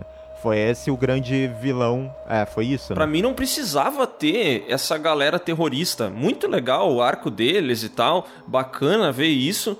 Mas, cara, pra mim só serviu pra tirar o peso do, dessa responsabilidade dele de ser o Capitão América. A história do cara lá, do, do negro, eu achava muito mais interessante do que tudo isso aí, velho. E foi uma parada que ficou total em terceiro plano, sabe? Só que eu só quero terminar depois de falar tudo isso mal dessa série. Eu quero dizer que eu gostei mais dela do que de WandaVision. Tá? Maravilhoso. Achei bem mais divertido. Não, mas é que tudo isso que o que o que o Léo falou faz sentido, porque eh, que eu comentei antes também da questão dos poderes. Pensa que se o Falcão tivesse os poderes da Wanda, a primeira coisa que ele ia fazer era fazer a quitação do barco dele e pronto, não tinha mais série, sabe? Uhum. Então eles tiveram que construir todo esse, esse arco com outro contexto, né? Que daí eles trouxeram pra esse lado social ali que o Mar- Marcelo. Ah, e a Wanda se fudeu, a Wanda se fudeu pouco. Pra mim, pelo que ela fez, o sequestro de vários seres humanos que não tem culpa de porra nenhuma, ela tinha que ter se fudido um monte, ela tinha que ter recebido a camaçada de pau, velho. Por que tanta violência, rapaz? Que isso, Miguel? Ei. Não, ela fez algo muito errado, caralho. Tá louco? Nossa. Ela tinha que ter sido cancelada. Mas ela sofreu, mas ela sofreu, Miguel. Ah, Que- sim, sofreu, daí joga no cu de 10 mil habitantes de uma cidadezinha. Porra, não fode, né? Ah, ela sofreu com os filhos dela que sumiram, mas que também não existiam aqueles merda lá, então foda-se. Eu, eu achei muito errado é, essa série do Wanda. Olha que loucura. A Wanda sofreu porque o amigo, os amigos imaginários dela desapareceram. É. Foi por isso que ela sofreu, Não, cara. na verdade, nem uma criança, velho. O, o namorado robô dela morreu, né?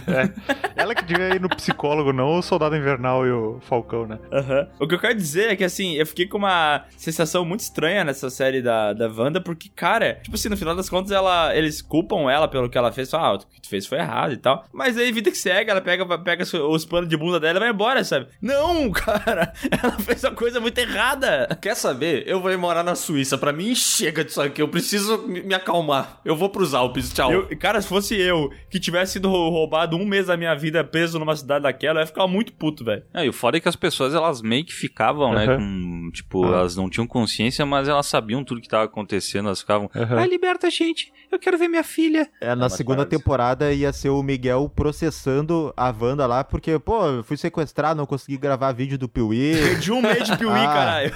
Que que eu vou- como é que eu vou sobreviver agora? É, Sofia da puta, tu roubou meu emprego. Eu já imaginei na, em algum filme futuro aí a Wanda no tribunal, o careca barbudo esse aí que tem que liberar tudo pra todo mundo ouvindo ela falar, e daí, e daí diz assim: Ah, meu, quer saber? Tu errou, mas ah, Quem não fazer erra, o quê, né? Vem pra cá, volta pro nosso time, volta. Ela fazer o quê? Daqui a pouco eu vou acabar levando outra mijada aí, meu, então vai. Ele ficou com medo dela chamar ele de machista opressor, sabe? E daí ele falou: Ah, foda-se, pode vir pra cá, vem pra cá, vem, vem. Ah, o novo Capitão América daqui a pouco vai estar cagando na minha cabeça, então vem logo, vai, pega tuas Ele tá trouxas. fazendo de tudo pra ser demitido e pegar o FGTS, né? Ele só não quer justa causa. O STF é uma vergonha.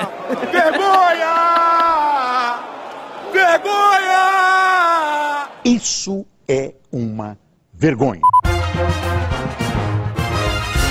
Mas acho que te- isso foi igual, assim. Acho que a minha sensação do, do WandaVision também com essa série do Falcão foi esse episódio final. Os dois terem episódios finais que eu acho que são ah, apressados e. É, mui- eu tive a sensação de ser apressado e que, tipo, não deu pra dar um, um, um fechamento, tipo, adequado, sabe? Né, Pro John Walker, principalmente, que no final acaba é, provando o vestido. No final ele tá provando o vestido lá e deu, né? Mas tirando, tipo, claro, a parte ali do, do Sam lá com, com, Isa, com, com o Frodo, Elijah Wood lá, é legal. Mas de resto eu acho muito apressado, sabe? Os dois. É, o, o WandaVision foi explicado que realmente foi apressado, já, fa- já tá comprovado isso, né? Que o diretor falou lá. Agora daqui a pouco a gente pode acabar descobrindo que esse, esse último episódio talvez tenha sido apressado também, sei lá. É que eu acho que o, Wanda, o WandaVision acabou apressando porque lá no início teve uns episódios muito, muito enrolado. Aí, cara, mas não, o Soldado Invernal ali, o Falcão, não, né, meu? É que eles abriram muita ponta e pra fechar tudo não ia dar mesmo. É que é curioso, né? Porque se tu for ver, todos os personagens eles receberam o seu destino, né? Que já tava meio traçado, mas tipo assim, pô, o cara agora tá consolidado, beleza, ele é o Capitão América. O, o Soldado Invernal, pô, se livrou daquilo lá que atormentava ele e tal. Só que eu acho que, tipo, como o desenvolvimento, como o meio disso não foi satisfatório, chega no final e às vezes dá um pouco de sensação de que, pô, como assim não deu um fechamento pros personagens, sabe? Eu acho que deu, só não teve mesmo um desenvolvimento pra justificar esse fechamento, sabe? Pra gente se sentir satisfeito, na verdade.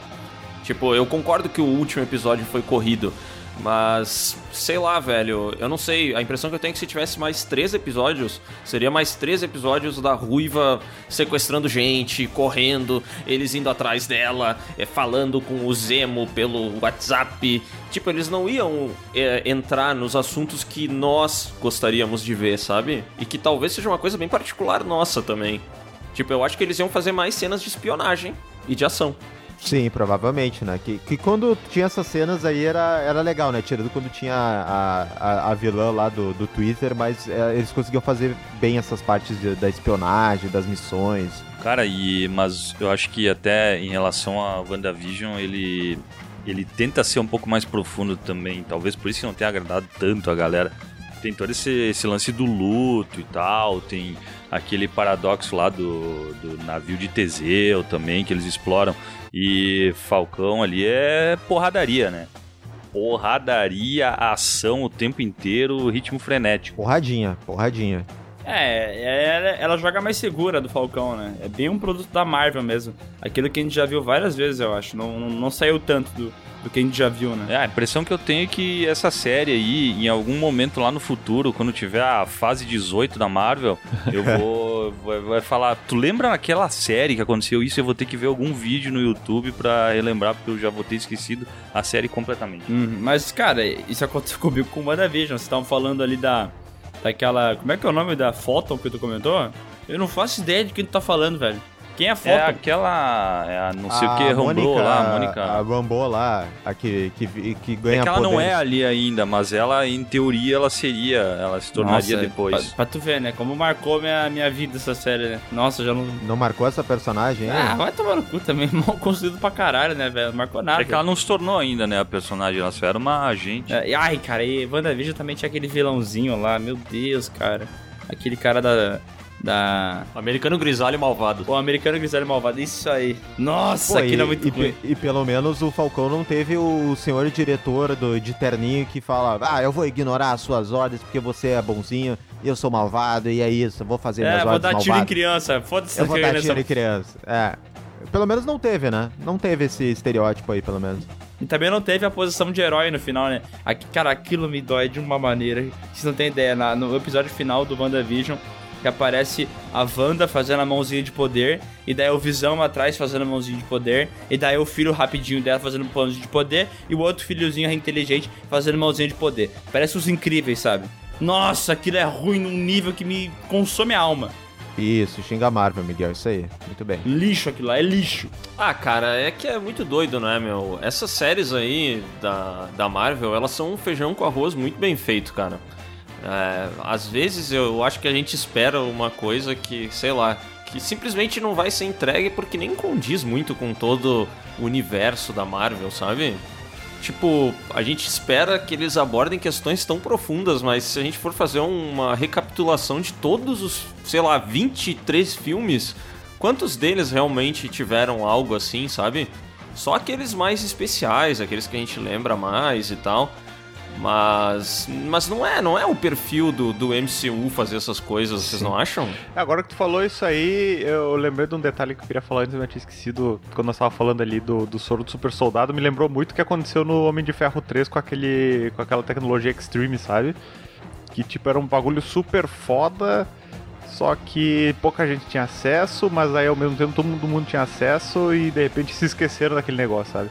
Não vai Eu- pra eu- lugar nenhum aquilo lá. É. Esqueceram que tinha o Extremes lá, né? É, que nem o soro do super soldado, sabe? Tipo, era um negócio super raro lá que só o Steve Rogers e o Isaiah tinham tomado, aí de repente todo mundo tinha esse poder, aí de repente mata o cara e depois ninguém mais tem. É, é, a patente foi pro caralho, né? O Bruno é brabo demais, meu. O Bruno trouxe cap- o Capitão é, Homem de Ferro 3, cara. Bruno É, ele lembrou da- do filme que ninguém lembra. É, eu acho que isso quer dizer que a série foi ruim, Falcão. Cara, mas é realmente, eles introduzem, eu também achei isso estranho. Pô, o, o soro, velho, era aquela parada mais foda, só tem um, um no mundo com soro. Daí agora aparece uns, uns 20 Zé Buceta que tem esse, esse soro também, que não sei o que lá, que são terroristas. Ah, e agora tem, tem mais 20 soro aí. Ai, quebrei tudo. Ó, bosta, não ficou Daqui uma gota no vendendo, daqui a pouco estão vendendo soro no Brás, né? É, não ficou uma gota no chão pra vir um cientista lá pegar a gotinha e falar: Hum, Ah, então é assim que faz. Não, não, tá lá. É, tá não, bom. ainda não chegou a vacina, mas o, o super soro já tá em escala global, né? Tá todo mundo Ah, a fazendo. Pfizer tá fazendo, né? Tá todo mundo. É, a Pfizer. A Oxford. Cara, sabe o que, que eu acho paia disso? É aquilo lá que eu tava falando deles nerfarem os poderes, sabe? Porque, tipo assim, sempre foi estabelecido. O soro. No MCU, tá? Foda-se o GB. O, o soro do super soldado é um negócio muito foda, cara. Pô, olha o Capitão América que fodelão que ele é, porque ele tem o soro do super soldado. Fodelão. É, não, de, de repente aparece um grupo de, sei lá, eram cinco pessoas que tinham o soro injetado nelas. O grupo da não, Ruiva. era mais. Era mais. Tipo, foi morrendo uns. Tinha uma galera. Tinha O uma galera. grupo de personagens genéricos do mal. Cara, é tipo uma meia dúzia que tem o soro no corpo, velho. Era pra eles terem tocado o terror, pra eles terem matado todo mundo, cara. Só que daí, não, entendeu? Simplesmente não. Chega um cara vestido de Capitão América lá, um cara que é um militar, um escoteiro condecorado, e o escoteiro bate neles quase assim, de pau a pau, entendeu? Ele, era pra eles terem matado ele em dois segundos, Não, velho. e, e pra mim a me- a melhor desculpa é aque- aquela que eles falam assim: Não, é porque essa versão do, do soro é melhorada, ela faz com que as pessoas não ganhem músculos. Caralho! Exatamente, cara. É, o Exatamente. famoso não tem efeito colateral, né? É, o famoso, ah, muito difícil fazer os caras ficar fortes, então não dá músculos aqui. Isso aqui só tem esse problema. É o grupo terrorista também, que eles também têm todo o aspecto também do marketing, né? Que eles aproveitaram pra fazer umas máscaras style também, né? Pra fazer. E também tem o cara do aplicativo, né? Que fazia o aplicativo dos, dos apátridas também, né? Ai, não, o aplicativo. Porque é porque é porque hoje em dia, Miguel, deixa eu te explicar, é que hoje em dia a juventude ela usa muito aplicativo, sabe? Aplicativo. O jovem, o jovem usa muito celular, muito aplicativo. Então os caras, os roteiristas, é, essas coisas, é app, a- app, App. App, como os velhos falam. é, e aí eles pensaram, pô, vamos colocar essa linguagem da juventude, né? Vamos botar app, né? Porque é isso que o jovem, o jovem tá achando legal. E foi isso, os caras também tem um cara que faz aplicativo super secreto também, né? Legal. É, mas se, se É. esses apátrias tivessem focado nessa galera nerd desenvolvendo aplicativo, eles podiam ter feito uma startup que virasse um unicórnio, vendessem por milhões e comprasse É. o próprio país, mas não, né? Vai pro Vale do Silício, né? Vai lá. Desculpa, Bruno, mas não é startup, é startup. Ah, desculpe. É que eu sou velho, eu falo app. Não, tu consegue dar uma. Calma, tu fica pensando agora no, no aplicativo dos terroristas. Tu O consegue. aplicativo do Super Tu Soro. consegue imaginar o Talibã com um aplicativo pra se encontrar? Ai, faz o o reconhecimento facial, né? Aí, na- só que quando ele criou a conta dele, ele tava com a barba grandona, velho. E aí depois de um tempo ele tirou a barba. Aí começa a dar problema no reconhecimento facial dele, porque o cara que programou fez mal feito. O pessoal do Talibã só usa Android por causa disso, né, velho? E daí é tudo por, por código, não tem esse negócio da cara. Entendeu? Cara, tipo, o que, que vocês acham que vai ah, na sequência, assim? O que, que vocês viram de potencial pra, pra ter mais outros produtos da Marvel e tal? Tá, na real, tudo, né? Mas o que, vocês É. acham que vai acontecer aí? Porque tem aquele cara lá que ficou completamente escanteado também, lá, o, o Torres, né? O soldado amiguinho do, do Falcão. Nossa, o cara da maré do bairro. Cara, nossa, ainda bem que tu falou que esse cara existia, porque eu esqueci. Ele, ele teve uma participação meio grande lá, no, acho que no primeiro e segundo episódio, e no último episódio ele deve ter feito na casa dele num fundo verde lá. o- Que ele uma- fala assim, nossa, que uniforme legal. É, fazem em 10 segundos. Porque esse cara aí, ó, se eu não me engano, nos quadrinhos ele seria o Falcão, né? Depois que o. É, ele, ele tá pra ser o Falcão, né? Ele ganhou as asas, as asas do Falcão, né? Não, pera, vai ter dois Falcão então, porque o Capitão América e o novo também tem asa agora. Ah, mas aqui lá é o Capitão Falcão América.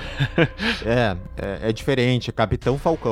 Por que, que no nome não é Falcão América, né? Pode ser, é, poderia também. Só quero fazer um comentário que teve uma cena que me ganhou demais, que foi o momento em que o, o Falcão Capitão Negro América segura o escudo dele, o jetpack funciona e ele vai dar um golpe no cara. Pô, achei bem da hora. Sim, porque é uma, uma mamata foda, né, cara? O cara voa com o escudo, ele, ele é poderoso. Eu curti muito isso. Ah, mas esse soro aí não muda nada, velho. Não dá nem músculo essa merda. não serve pra nada, cara. Toma GH. Eu só queria tomar o soro pra ganhar os músculos e não, não tem agora, velho. É que é bodybuilder, porra! Respondendo a pergunta do Sescon, eu acho que agora, como foi anunciado que vai ter o filme do Capitão América 4 aí, que daí vai ser com o Falcão e tal, e, e vai seguir a história dele, eu acho que o resto desses personagens apresentados, eles vão ou aparecer nesse mesmo filme ou em outras séries do Disney, tá ligado? Por exemplo, a, a gente falou sobre aquela mina lá do, do Seinfeld que ela aparece, né? Então, ah, agora provavelmente ela vai aparecer com um agente americano em outra produção dessas aí, é, em que aparece ele como vilão, ou até uma série dele, sei lá eu o que eles vão fazer, entendeu? Cara, o que os jovens estão especulando na rede mundial de computadores é que ela montaria os Thunderbolts. Né? Ah, que junto ainda com o Zemo, né? Que Provavelmente. Thunderbolts é o. Pra quem não tá ligado, é uma, uma galera que os vilões eles se fingem de herói como um plano pra, né? Mais um plano mal, mal- maligno, maléfico, maleável, sei lá. Malevolente. Malemolente. E aí eles eh, acabam curtindo a vibe de ser heróis e viram heróis no fim das contas. Que legal. Ah, é o Esquadrão Suicida da Marvel. É, é uma pegada assim. Mas é uma coisa, se tu for ver, que não, não foi explorada ainda, né? No, no- na Marvel, assim. Os vilões que são heróis, mas é um plano maligno. É, e no gibi tem Maléfico, o, o Barão maléfico. Zemo aí como, entre aspas, líder desses Thunderbolts. Ele é o líder. Tanto, p- pode. Cara, faz muito sentido isso aí. É, daí, pra mim, fica claro porque que eles fizeram ele não ser um filho da puta completo nessa série. Porque, porra, se tu para pra pensar que lá no, no Guerra Civil ele fez um atentado que matou uma galera. Ele, pô, vilão mesmo, né, ligado? O cara é bicho ruim. E É. aqui eles falaram assim: ah, mas até que ele é legal, né, pô? Ele, é- ele até que é divertido, ele até dança, né? Então eu acho que eles estão tentando dar essa humanizada nele, nessa questão dele ser da hora, pra poder fazer uma série em que ele vai ser importante no futuro, né? E a gente descobriu nessa série que pra humanizar qualquer pessoa é só fazer ela dançar, né? tá aí, né? Cara, que é muito da hora dançar, cara. Dançar. Que, qual é que é aquela história, né? Quem dança, seus males espantam, né? Momento conversas aleatórias do Piuí. É, mas faz sentido, cara, que o para quem não, não viu lá o Embalos de sábado à noite, o, o Tony, o Tony Maneiro, ele não é um uma pessoa legal, mas a gente releva porque ele dançava, porque o John Travolta dança bem demais né, naquele filme. Mas ele é, ele é super boy lixo naquele filme. Ah, né? daqui a pouco vão dizer que o John Travolta também não era bonito. Não, ali ele tá. Ali ele tá sensual, tá sensual. Esse era bonito. No quê? O John Travolta era bonitaço, O velho. John Travolta é bonito, velho. O John Travolta foi bonito durante dois anos, velho. Depois ele. sei lá o que aconteceu com Porra, ele. mas e daí, meu? Ele já tem foto pra vida inteira pra botar no Tinder, no LinkedIn, acabou, foda-se. Mostrar pra vocês o John Travolta careca, cara. Eu acho ele um cara bonito. Ó, vou mandei uma foto ali pra vocês darem uma olhada. Eu acho ele um cara bonito, meu. Ele é um cara bonito. É, vou dizer que ele. que ele tá bonito, mas, cara, ele não tinha feito umas. Esses tempos umas cirurgias plásticas que ele tinha ficado zoado pra caralho. Que isso, cara, parece um... Eu mandei uma foto ali que ele tá com a boquinha do Coringa. Olha a mão de velho que ele tá, cara. Nossa, velho. É que ele faz muita plástica, cara. Cara, teve uma época que ele tava assim, ó, como eu mandei pra vocês agora. Ah, ele fica muito melhor, careca. Nossa, o Miguel mandou uma foto de um boneco aqui, velho. que bizarro. Cara, ele tava assim esses tempos. Por isso que eu tô falando que ele tava muito feio, velho. Não, mas olha como ele fazia preenchimento labial, cara. Olha como varia o lábio dele em todas as fotos. Cara, ele parece um ser humano diferente a cada ano que passa, velho. É, Puta que ele, é pariu. um, ele é um camaleão, né? Ele sofre metamorfoses aí, né? Cara, olha a foto que o Miguel mandou e a foto que eu mandei embaixo. Olha quanto botox tem na cara do- dele na foto que o Miguel mandou, meu. O homem, o homem usando muito botox não, não é legal, né? Não, é o legal. homem não faz cirurgia plástica, é isso aí, não faz. Sempre fica zoado. Os caras botam a harmonização facial, o cara parece uma cara de sapato, velho. Não, cara, é que a gente só nota os que ficam ruins, velho. É verdade, tem um bom ponto Mas aí. todo mundo, todos esses caras fazem, eu acho, velho. Ah, mas não faz, não faz, não faz. Faz, faz. Eu faço Botox há 10 anos, e aí, Toma. sabia? O quê? Não acredito. Eu tô passada, chocada. Sabia porque a Kaká te entregou. Droga. A partir desse momento, vai começar uma conversa totalmente aleatória sobre queixos. Sério? O que eu fiz pra merecer isso? Já não basta levar spoiler, editando um podcast sobre uma série que ainda não assisti, agora tenho que aguentar conversas aleatórias sobre queixos e ainda escutar falarem do meu queixo no final. Me ajudem, por favor, eu não mereço isso. Pô, mas ali em cima é o, é o, é o Kirk Douglas. O Kirk Douglas tem, tinha a marquinha, né? Eu não lembrava. Tem igualzinho do queixo ali, ó. É o queixo de bunda, né? É. É, o o queixo de Fábio Júnior. Não, não, não, isso é queixo de cu. Queixo de bunda é aquele que tem o, a bundinha mesmo, né? Que é, o, é lá de baixo. É, tem as nádegas, Tá ligado? né? Da bundinha, a bundinha. Eu conheço um cara, pai de família, já devia ter seus 50 anos e fez cirurgia pra ficar com queixo de bunda. Rapaz. Não, não. Não, não pode ser. É a verdade, não minto. Ah, o do Henry Cavill é um queixo bonito, cara. Porque o do Henry Cavill, ele funciona pra, pra ficar mais harmônico o queixo dele. Não sei explicar. Cara, o Henry Cavill é todo bonito. Ele não tem nada de Não, feio. é, é que o cara foi esculpido, né? Óbvio que, é, que faz sentido, né? O cara é esculpido dá nisso. Cara, é impressionante. O cara é perfeito. É uma quebra que talvez ficaria muito pra frente, ficaria muito protuberante, sabe? Aí Deus foi lá e fez só um. É um E o detalhe. Ben Affleck tem queixo de bunda também, não tem? Ben Affleck tem queixo de bunda, é verdade. Ele tem mesmo. Mas quanto mais gordo ele fica, menos ele, ele tem um queixo de bunda. Eu acho que a gordura vai entrando ali, vai escondendo o queixo de bunda, sabe? Ah, O Ben Affleck não deveria ficar sem barba nunca. Ó, achei aqui o que o seu queixo diz sobre sua personalidade, vamos ver. Então, ó, o Miguel é uma pessoa ambiciosa, hein? Sou, sou bem. Tenaz, meticulosa, egoísta, ó, aí, ó, cuidado, Leonardo. Opa, eu mesmo. Resoluta e indiferente. Vamos ver. Pior que é. Queixo quadrado de cantos arredondados. Ao contrário, uma pessoa que apresenta um queixo desse tipo, sempre grande, com desenvolvimento horizontal, muito blá blá blá blá. Vamos ver. Se distingue por ter equilíbrio, vontade, paciência e maleabilidade. Possui capacidade de persuasão, é alegre e demonstra vitalidade. Qual, qual que é o queixo do Léo? Pera aí. Léo do Piuí. Deixa eu O problema é digitar. que a barba, né? Eu acho que é o queixo estreito e magro, vamos ver aqui. Este tipo de queixo aponta para uma pessoa tímida, introspectiva, inteligente, Ó. altruísta e sensível. Eu acho que a parte do tímida e introspectiva se desfaz depois daquele daquela dança do Oscar lá, hein?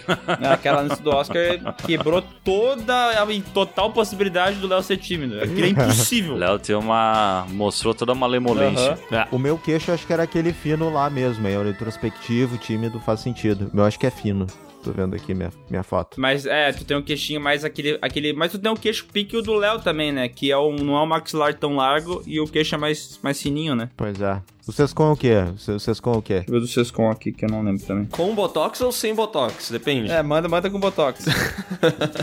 Vamos avaliar qual. Ô, Sescom, manda uma foto tua sem barba, porque daí a gente consegue ter uma noção. A barba atrapalha a nossa. Eu não sei se eu tenho uma foto sem barba, cara. Vocês ficam esperto que ele deixa a barba crescer pra ninguém saber a personalidade dele. Nossa, olha o Sescon, velho. Sem Barbie? Sem Barbie. Mas eu nunca tinha percebido que o Sescom tinha os dentes tão alinhados, cara. Ah, meus dentes são perfeitos, É cara. verdade. É bonito mesmo, cara. O Tom Cruise inveja. Mas eu não sabia que tu tinha esse, esse duplo queixo, que é essa paradinha em Barça. A barba esconde isso. Eu acho que é um queixo volumoso. Eu acho que é o Vamos ver. volumoso. Volumoso. Acho que é o volumoso. Holográfico. Revela uma pessoa incoerente, materialista ao extremo, indolente e falso. Puta, sou eu. Caraca, Perfeito. Sescom. Ai, nunca vi definir tão bem. Me, me definiu melhor que o meu horóscopo. Caralho, eu tô tentando achar uma foto do Bruno, mas ele só posta foto no Instagram. Foi feito com uma Tech Pix, velho. Não, é que a última foto que o Bruno postou foi em 2005. Isso. Eu sou uma pessoa que não se expõe. Mas não, mas não teve. Tem as fotos do casamento lá que ele tá lindão?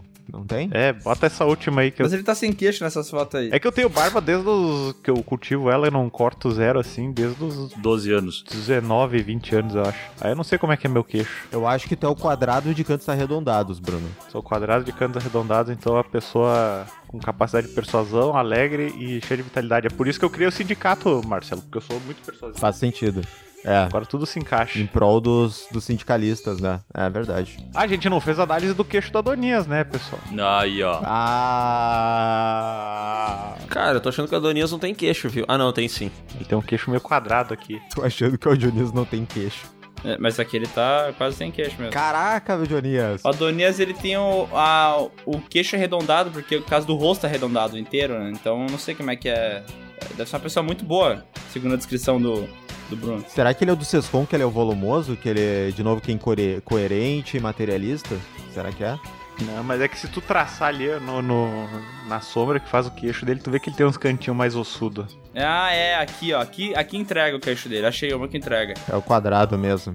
É. Não, não, é o, peque- é o pequeno, eu acho. Ó, olha, olha, olha como ele tem a distância da boca ali, ó. Porque tem uma foto dele que parece que é de 95 aí, que dá pra ver que ele tem o queixo mais quadradão mesmo, cara. Ih, rapaz. Então ele é o fé da puta, né? Será que o queixo vai evoluindo conforme nossa personalidade? Tipo, tu é de um jeito e tu muda e o queixo muda junto? Cara, isso aí pode ser a verdade, né? Porque eu não reparei como é que é o queixo do agente americano ali na série, né? Mas depois que ele fica bom, é, o queixo dele muda alguma coisa ou não? Cara. Ele fica mais. le- Ele fica. Essa foto da Donias. Nossa, vocês comandou uma foto da Donias de 1996, cara. Chega a ser MPB de tão velha que é. Ele tá parecendo um personagem da Malhação, né, velho? Mas ele poderia estar na Uhum. malhação. Pô, mas o, o Dionias era bonitão, cara. Olha que É, olhar era. sedutor, cara. Nossa, o era bonitão é muito filha da puta, né? Porque significa que o cara tá feio hoje em dia pra caralho, né? Não, significa que o cara, ele pode ser bonitão Aham. de novo. Chamou de Ah, embarangô, embarangou, né? embarangou. Caraca, e a Dionias? Não, mas o Dionias compensa na dança, cara. O Dionias compensa na dança. é. É verdade, cara. Termina aí com o Michael Jackson então, beleza, vai. Ou, ou bota o Bruno também, né? I'm gonna get Bruno skate! Achei que era o Charlie Brown agora. You've been hit by, you've been hit by a smooth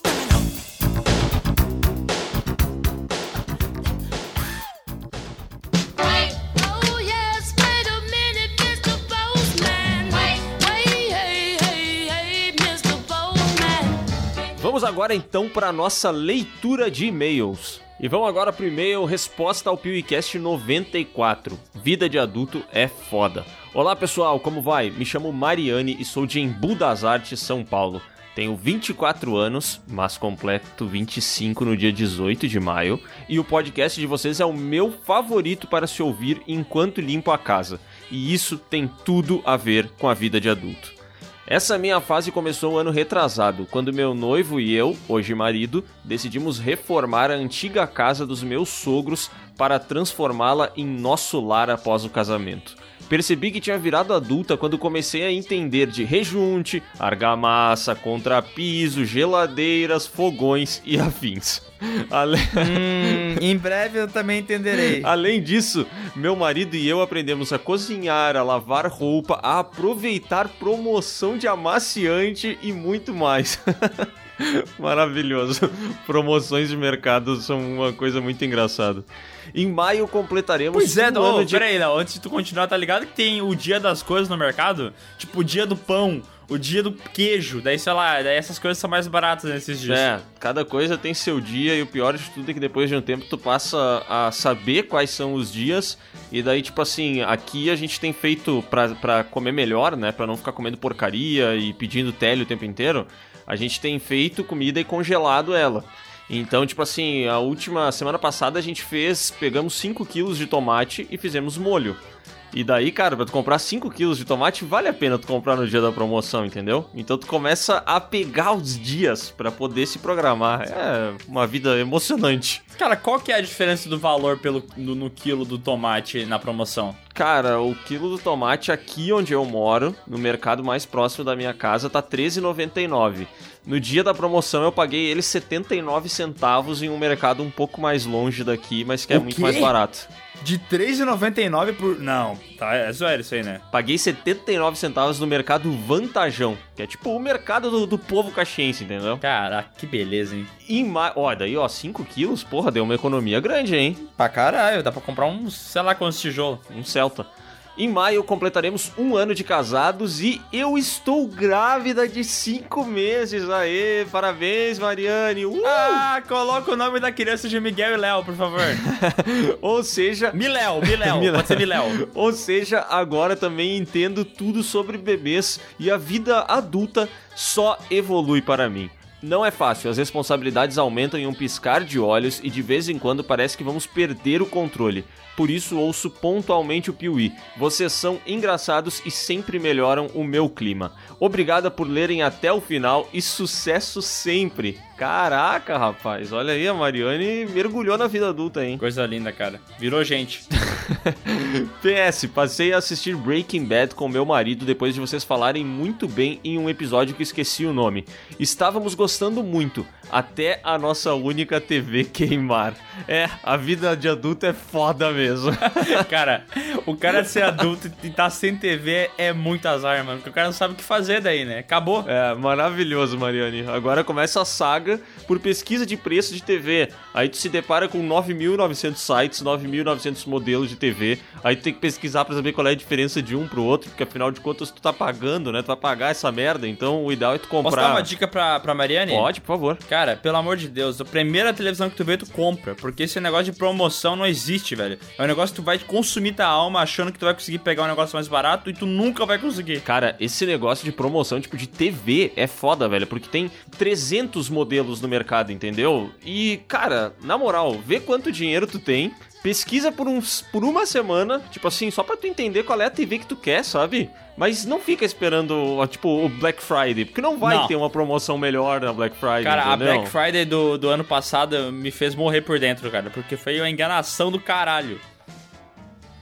Foi foda. A do ano passado foi muito foda, cara. Eu tinha uma lista de coisas que eu tava monitorando o preço há, sei lá, três meses. Cara, nada, absolutamente nada ficou mais barato na Black Friday. Ficou barato, tipo, sei lá, umas paradas que eu nunca vou comprar. Ralador. Sei lá, não, eu não quero ralador, cara. É, eu lembro quando eu trabalhava em e-commerce, toda vez que tinha uma promoção assim, a gente botava todos os lixos que a gente já não tinha mais o que fazer com aquelas merda no estoque, aí a gente liquidava. Mas era só merda, entendeu? Uhum. E eu acho que essa é a, a política adotada por todo mundo. E agora vamos para o e-mail, peraí, deixa eu ver o nome. Vida de adulto é foda. Olá, Piuzeiro, tudo certo? Meu nome é Vinícius, tenho 37 anos e sou de Novo Hamburgo, Rio Grande do Sul. Bom, 37 anos é adulto já, né? Ah, muito adulto. Ouviram o episódio 94, Vida de Adulto é Foda? Dei algumas risadas e me identifiquei, pois além de morar sozinho, barra ser adulto, há quase 14 anos estou passando por uma fase muito louca em minha vida. Estava solteiro há 7 anos, desde 2013. E em 9 de 5 de 2020 conheci minha atual esposa. Sim, casei no papel. Caraca, o cara foi de 7 anos de solteiro pra casar no papel em menos de um ano, cara. Pois é, cara, isso aí tava apaixonado, hein? Maravilhoso. Tava muito apaixonado. Digo que está sendo uma fase muito louca, pois em uma linha temporal de menos um ano, além do casamento, somos pais de gêmeas. Caralho! em plena pandemia, já era desafiador se manter nesse mundo doido e competitivo. E agora, com essa mudança em nossas vidas, a qual temos duas princesas lindas para educar e criar, está mega desafiador. Imagina. Caraca, velho, que loucura. Ó, pra quem tá aí sem TV em casa, né, fica a dica. Dei muita risada com o Sescom. Dei muita risada quando o Sescom disse que é lindo ser pai. E é lindo não ser pai também, pois é uma baita verdade. Como tudo na vida, sempre temos coisas boas e coisas não tão boas, por assim dizer. E em cada fase aumento da vida. É muito bom, por exemplo, ter todo o tempo só pra ti e poder dormir horas ininterruptas, pois quando você é pai ou mãe, nos primeiros anos, ainda não temos certeza de quanto, pois nossas filhas farão 4 meses dia 13 do 5 de 2021. Nossa, então elas são muito bebezinha ainda. Aham. Deve estar gritando o dia inteiro, velho. Daí ela- ele bota aqui: você não vai dormir direito, não come direito, não caga direito, não faz nada direito, porque é tudo corrido. Mas só tem uma coisa pra dizer pra vocês. Ou pra quem tem a dúvida de ser pai ou mãe, vale a pena. Olha só. Cara, eu acredito nele. Mesmo sem dormir, Eu Léo. acredito nele. Mesmo sem cagar direito, mesmo sem fazer nada direito, é vale a pena. É, é que eu acho que cagar direito e dormir direito são coisas muito pequenas perto dos benefícios que, que esse cara, por exemplo, tá tendo, sabe? Não sei. Acho que cagar direito é muito legal, mas deve chegar uma hora na vida que é massa tu ter alguma coisa pra fazer além de cagar, né? Cara, não sei, Léo, porque reza a lenda que jamais deve se apressar alguém a cagar, entendeu? Então, eu não sei, cara. Eu, eu gosto de cagar, sabe? Eu gosto de ter meu tempo pra cagar. Entendi. Não preciso de. Eu não tô falando que eu preciso de 20 minutos pra cagar, entendeu? Aham. Mas assim, os meus 7 minutos cagando, eu quero paz, entendeu? É, não Quero não paz. quero falar com ninguém também enquanto cago, né? É, cara, como eu odeio tá cagando alguém bate na porta e fala: Ô, me passa a pasta de dente! Não, me deixa em paz. Espera cinco Me minutos. deixa cagar. Me deixa cagar, por favor. Se passa por um perrengue desgraçado, mas quando seu filho te abre Te abre Nossa, aí, quando seu filho assim? pega uma faca e te abre ao meio, aí você diz que merda que eu fui ter essa criança assassina maldita. Assassina, maldito. Se passa por um perrengue desgraçado, mas quando seu filho te olha e abre aquele sorrisão, é como se fizesse um reload da sua energia vital, que na maioria do tempo está na reserva. Hehehehe. Adorei a risada. Conheço, cara. A risada é assim, pô, tive que falar do jeito que tá. Conheço o canal de vocês há pouco mais de um ano e sempre que posso ouço os podcasts. Geralmente estou lavando louça, que é um dos poucos momentos que tenho os ouvidos livres. Hehehe. Canal de vocês no YouTube é muito legal. Sou cinéfilo desde criança e para ter uma ideia, o primeiro filme que vi no cinema foi Uma Babá Quase Perfeita, de 1993, com o Robbie Williams protagonizando. Gurizada, não vou fazer PS porque já tá manjado. Um forte abraço a todos. Aê, abraço Vinícius, boa sorte aí com as gêmeas, saúde, sucesso e muitas boas cagadas pra ti. Adorei esse e-mail, cara. Ele, ele parece um pai da hora, sabe? E agora vamos aqui pro e-mail Vida de Adulto, prós e contras. Olá, guris, tudo bem? Me chamo Vitória, tenho 21 anos e sou de Bagé, Rio Grande do Sul. Conheci vocês quando em um belo dia no trabalho, sem nada pra fazer. Eu adoro essa combinação. Um belo dia no trabalho, sem nada pra fazer. ai, ai, ai. Comecei a procurar vídeos no YouTube sobre filmes de terror e descobri a saga sobre o Invocaverso. Inclusive, parem de prometer refazer a saga. Vocês só me iludem. Mas a gente quer refazer mesmo, não é mentira. Quer, quer. Eu revi o filme esses tempos, Léo. E aí? E, e é bom, cara. É tipo, tem muito jumpscare assim. E tu tem que comprar umas paradas que desafia a tua inteligência, entendeu? Mas é um filme legal. Eu faz, sei lá, deve fazer muitos anos que eu não assisto esse filme, mas enfim. Mas, voltando ao foco do assunto, eu fico apavorado em perceber que o Miguel é só dois anos mais velho que eu e parece um retardado. Mas fico feliz porque percebo que ainda tenho chances de vencer na vida, já que ele também venceu. Tu venceu na vida, cara? Não sei, ela tá falando, Pô, né? venceu? Ela tá falando. Não me falou nada, caralho. Tá agindo que nem um perdedor do meu lado aí, nós dois andando junto, porra. Ah, cara, eu, eu, sabe, eu deixo baixo minhas vitórias, entendeu? Entendi. E sobre as responsabilidades de ser adulto, descobri que ser adulto é pagar pra viver, porque absolutamente tudo é pago nessa vida.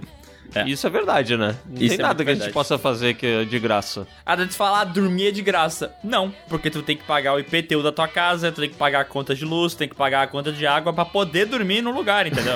Exatamente. Sintam-se privilegiados, porque eu tentei ouvir outros podcasts de outros canais que eu acompanho e só me divirto ouvindo as bobagens de vocês. Beleza que eu só... É que também tem um podcast de um certo canal que é impossível ouvir, né, cara?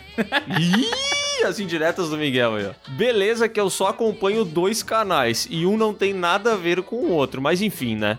Obrigada por me fazerem dar boas risadas e por fazerem eu perceber o quanto a saga Crepúsculo é ridícula e as atuações são péssimas. Amo vocês e parabéns pelo casamento, Léo. Obrigado. Miguel, tu é muito retardado e eu me identifico. Beijos. Valeu, valeu. Cara, retardado não é ofensa, entendeu? Eu, eu fico feliz com, com ser chamado de retardado. Que bom, cara. Autoestima é tudo.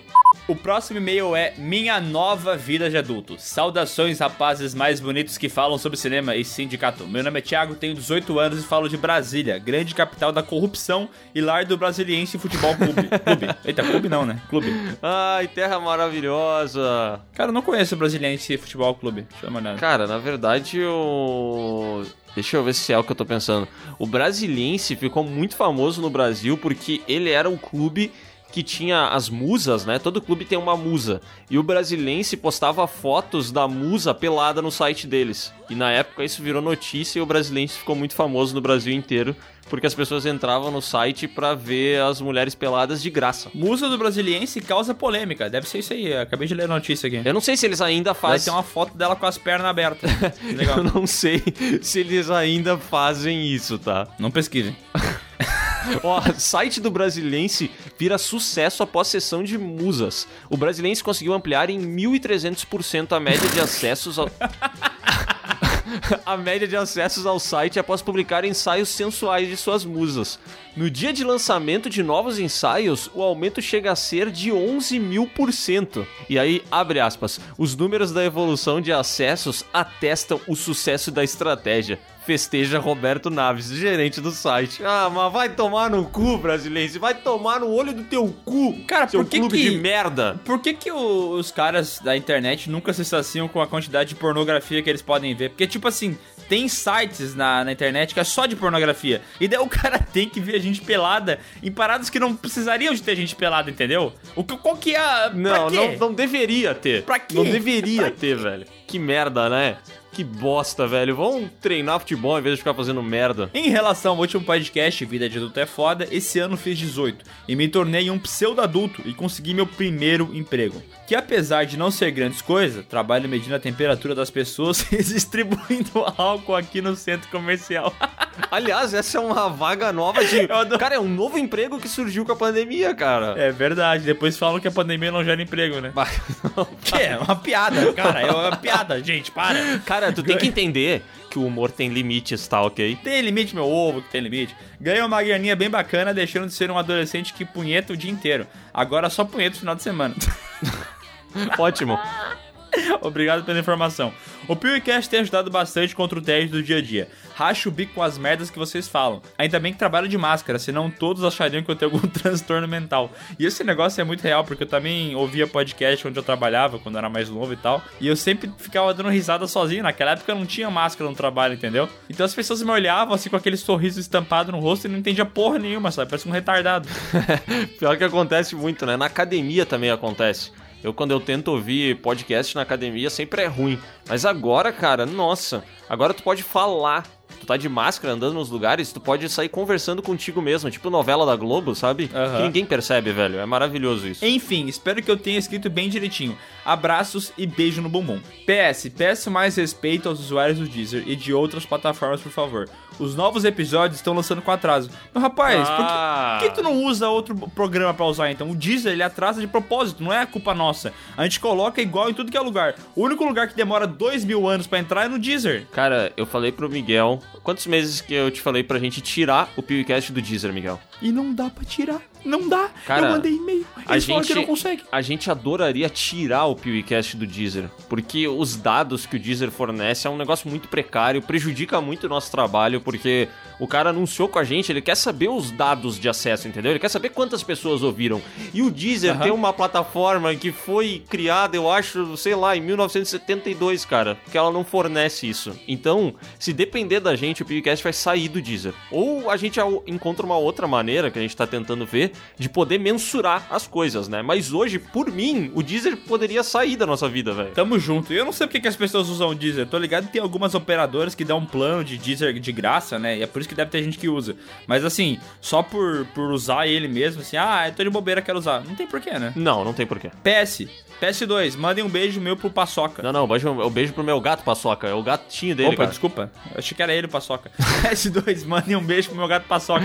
Beijo, gato Paçoca. Beijo, gato paçoca. PS3, mais sem, sem mais PS. Ah, chega de PS, caralho. Para de botar PS nos meus. Ai, criamos um monstro. E agora vamos pro e-mail O Sequestro do Cartório. Resposta ao PewCast 94. Olá, pessoas. Me chamo Thaís, tenho 33 anos e sou do Rio de Janeiro. Eu e meu marido amamos ouvir o podcast de vocês e quando ouvimos vocês reclamando do cartório, não tinha como não lembrar da nossa história. Em 2019, estávamos noivos e precisávamos dar entrada no processo de casamento. E, pasmem, um dos documentos necessários é uma certidão de nascimento emitida com até seis meses.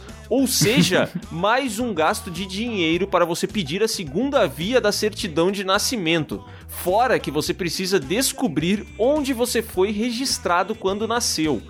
Cara, tem noção que pra tu casar, tu precisa emitir uma nova certidão de nascimento? Que sentido faz isso, louco? Até porque depois que tu faz o casório, tu tem uma nova certidão, que é a certidão de casamento, né? Então por que, que tu precisa de outra pra fazer uma? Caralho! Eu só quero dizer que quando eu vou preencher um contrato, hoje em dia, alguma coisa assim, eu tenho que dizer que eu sou solteiro, porque eu não sou casado, já que a burocracia do cartório, tipo, eu não sou casado no papel, entendeu? Eu fiz uma cerimônia e a gente casou, mas eu não sou oficialmente casado, por causa dessa pica desse cartório, filho da puta. Continuando. O meu foi relativamente fácil, já o do meu marido, após ter que pegar uma hora de trânsito, faltando ao trabalho, meu marido chegou no cartório, que eu não vou entrar em detalhes sobre a saga do atendimento, senão o e-mail vai ficar enorme, e solicitou a segunda via. Mas não precisa. Não precisa cartório, atendimento ele só tem um- uma única regra, ser um lixo. É, é podre. Quanto pior for, tá, tá mais certo, entendeu? Ó, dela fala que ele solicitou a segunda via da certidão de nascimento, pagou e foi embora. No dia que estava previsto ficar pronta a certidão de nascimento, eu que fui buscar. Após esperar por horas, sim, horas, disseram que o sistema estava fora do ar devido a uma obra. Abre parênteses, pontinhos de interrogação. Cara, esse lance do sistema fora do ar é, sério, é muito escroto. É impressionante como esses lugares ficam com o sistema fora do ar, velho.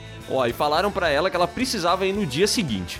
Fiquei pé Ai. da vida, fiz barraco e não adiantou. Ficaram de me ligar avisando quando estaria funcionando e eu espero essa ligação até hoje. Mas no dia seguinte, meu marido foi até lá e novamente começou a enrolação. Dessa vez a desculpa era que não estavam conseguindo imprimir o documento. então começou a discussão. Horas se passaram novamente, até que meu marido, em um dia de fúria, olhou para os lados e decidiu. Fechou a porta do cartório. Ficou na frente da porta e avisou: só vai entrar alguém quando resolverem o meu documento. Cara, eu queria ter a presença de espírito desse filho da puta, velho. Ai, que coisa que maravilhosa. cara maravilhoso, velho. Foi um Deus nos acuda dentro do cartório. Ele avisou que quem quisesse sair poderia sair, mas entrar para fazer algum serviço, ou seja, entregar algum dinheiro pro cartório, só depois que o caso dele fosse resolvido. Veio atendente Gênio, do gênio, cartório. Gênio, gênio, gênio. Veio atendente do cartório até do buraco. Ameaçaram chamar o segurança e meu marido nervoso, que estava se cagando por dentro, bancou a pose e disse que ninguém podia tocar nele e que era pra chamar a polícia. O povo ficou todo nervoso, mas acreditem, em alguns minutos, sim, minutos, o documento apareceu lá, impresso e prontinho. Tô! Caraca. Cara, Agora uma história que não tem nada a ver com isso aí, mas é relacionada a cartório também. Porque assim, né, tem o, o corretor que vendeu o terreno pra mim, né? Ele, ele ganha uma porcentagem, porque ele vendeu o terreno. Ele negocia com o vendedor e comigo que tava comprando. Também. E daí chegou lá no cartório e teve várias taxinhas além daquelas bem altas que eu falei. Tipo, imprimir não sei o que lá, imprimir certidão. Daí foi somando 40, 30 reais, é, 50 reais. Deve ter dado 130 reais no final das contas, essas taxinhas aí, né? Uhum. Só que eu não levo dinheiro na minha carteira. Eu só levo cartão. Porque eu não gosto de levar dinheiro, entendeu? Ah, sim. E daí eu não tinha dinheiro pra pagar. E daí ele falou assim: Não, é, tu pode me pagar depois aí. E daí eu falei pra ele: Tu não quer pagar? Eu te faço um pix depois? E daí ele falou: Beleza. E daí ele pagou o bagulho e depois ele me mandou as fotos dos comprovantes pelo WhatsApp. Que é meu? Tu não pagou o cara? Só que eu não vou pagar esse filho da puta nunca. Tu é muito otário, velho. Esse filho de uma puta já levou 8% de uma bolada. Eu não vou dar mais nada pra ele. Que se foda. Ai, cara. Ai, cartório é um lugar desprezível, não é? Cara, mas eu queria muito estar nesse cartório nesse dia, cara, porque como é bom quando a gente tá em um lugar e a gente vê uma pessoa puta da vida querendo apenas os direitos dela, velho. É. Eu lembro que eh, pouco tempo atrás eu e a Bruna fomos trocar uma air fryer numa loja aqui em Caxias e o atendente falou que a gente ia ter que pagar a diferença, porque, tipo, tinha subido de preço do dia que a gente comprou até o dia que a gente foi trocar, sabe? Se a gente quisesse pegar uma air fryer igual, a gente teria que dar a nossa estragada e pagar a diferença. E cara, a Bruna começou a discutir com o cara no meio da loja e ela falou que, velho, ela podia pagar um advogado, mas ela jamais ia pagar nenhuma diferença pra ele. E ela chamou o gerente, ela exigiu o caralho, e no fim das contas nós saímos de lá com uma air fryer nova. E cara, foi um dos melhores dias da minha vida, porque tu fica com um senso de justiça. E eu imagino que a Thaís e o marido dela tenham sentido isso, sabe? Porque tu, tu sabe que tem ali um, um negócio que só quer te fuder, que é o cartório. É um lixo, ninguém gosta, todo mundo odeia, é um desprazer estar naquele lugar, entendeu? E aí tu consegue, uma vez na vida, entregar um pouco do que eles te entregam sempre, entendeu? Aham. E daí, tipo assim. Consegue retribuir. Tu fala assim, eu não tô querendo mais do que eu mereço. Só quero o que eu mereço, Não. entendeu? Me, me entrega o que, o que é meu por direito. É, eu paguei a Caralho. merda da certidão, agora tu me entrega a certidão e para de me fazer vir aqui todos os dias. Porque esses lugares também tem um lance que eles sempre ficam num lugar que não tem estacionamento, que é no meio do centro da cidade, que só abre em um horário de merda e que tá cheio de fila, entendeu? Então, Aham. ir até lá sempre é um pesadelo. É, e, e pegar o- a, a senha e pra esperar, né? Nossa, que É bosta, um inferno, é um inferno. É, é, tipo assim, uma agência dos Correios potencializada, sei lá, elevada à quinta potência de Nossa. lixo.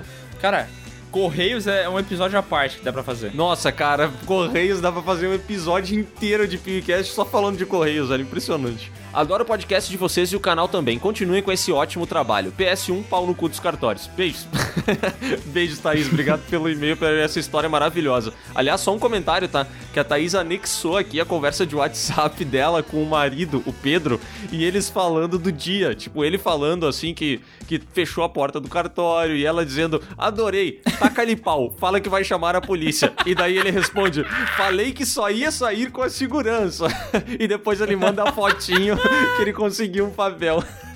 Genial. Cara, esse e-mail foi o melhor e-mail que a gente recebeu, velho. Melhor e-mail, obrigado, Thaís. História de superação também, né? Nossa, muita superação, porque bancar um negócio desses aí é foda. E agora vamos ao e-mail podcast94, se resume em se você não descongela a carne, você não janta. Olá, gurizada medonha. Sou Marlisson, tenho 25 anos, moro em Curitiba, Paraná. Cara, acho que é Marlisson. É Marlisson, sei lá como é que fala essa porra. Acho que é Marlisson. Tipo Anderson, entendeu? Eu sou o Bob Marlinson, tenho 25 anos e moro em Curitiba, Paraná. A vida adulta é tensa mesmo. Me mudei com minha namorada em novembro do ano passado e cada dia é um aprendizado a mais do tipo. Se você não lava roupa, você não tem roupa limpa. você se bate um tempo até as. Como assim? Você se bate um tempo até acertar das compras do mês? Cara, não sei, deve ser alguma gíria curitibana aí que, que a gente não entende esse idioma. Você entende que uma casa limpa é maravilhosa e, mais importante, você lava a louça quando bem entender. Mas, cara, eu vou dizer uma coisa. Eu também, eu, tipo assim, eu não moro sozinho atualmente, mas é, meu pai, minha mãe trabalham, todo mundo fica fora de casa e eu cuido da casa enquanto eles não estão aqui, né? Então, tipo assim, pra mim é muito melhor que eu lave a louça no tempo correto das coisas, entendeu?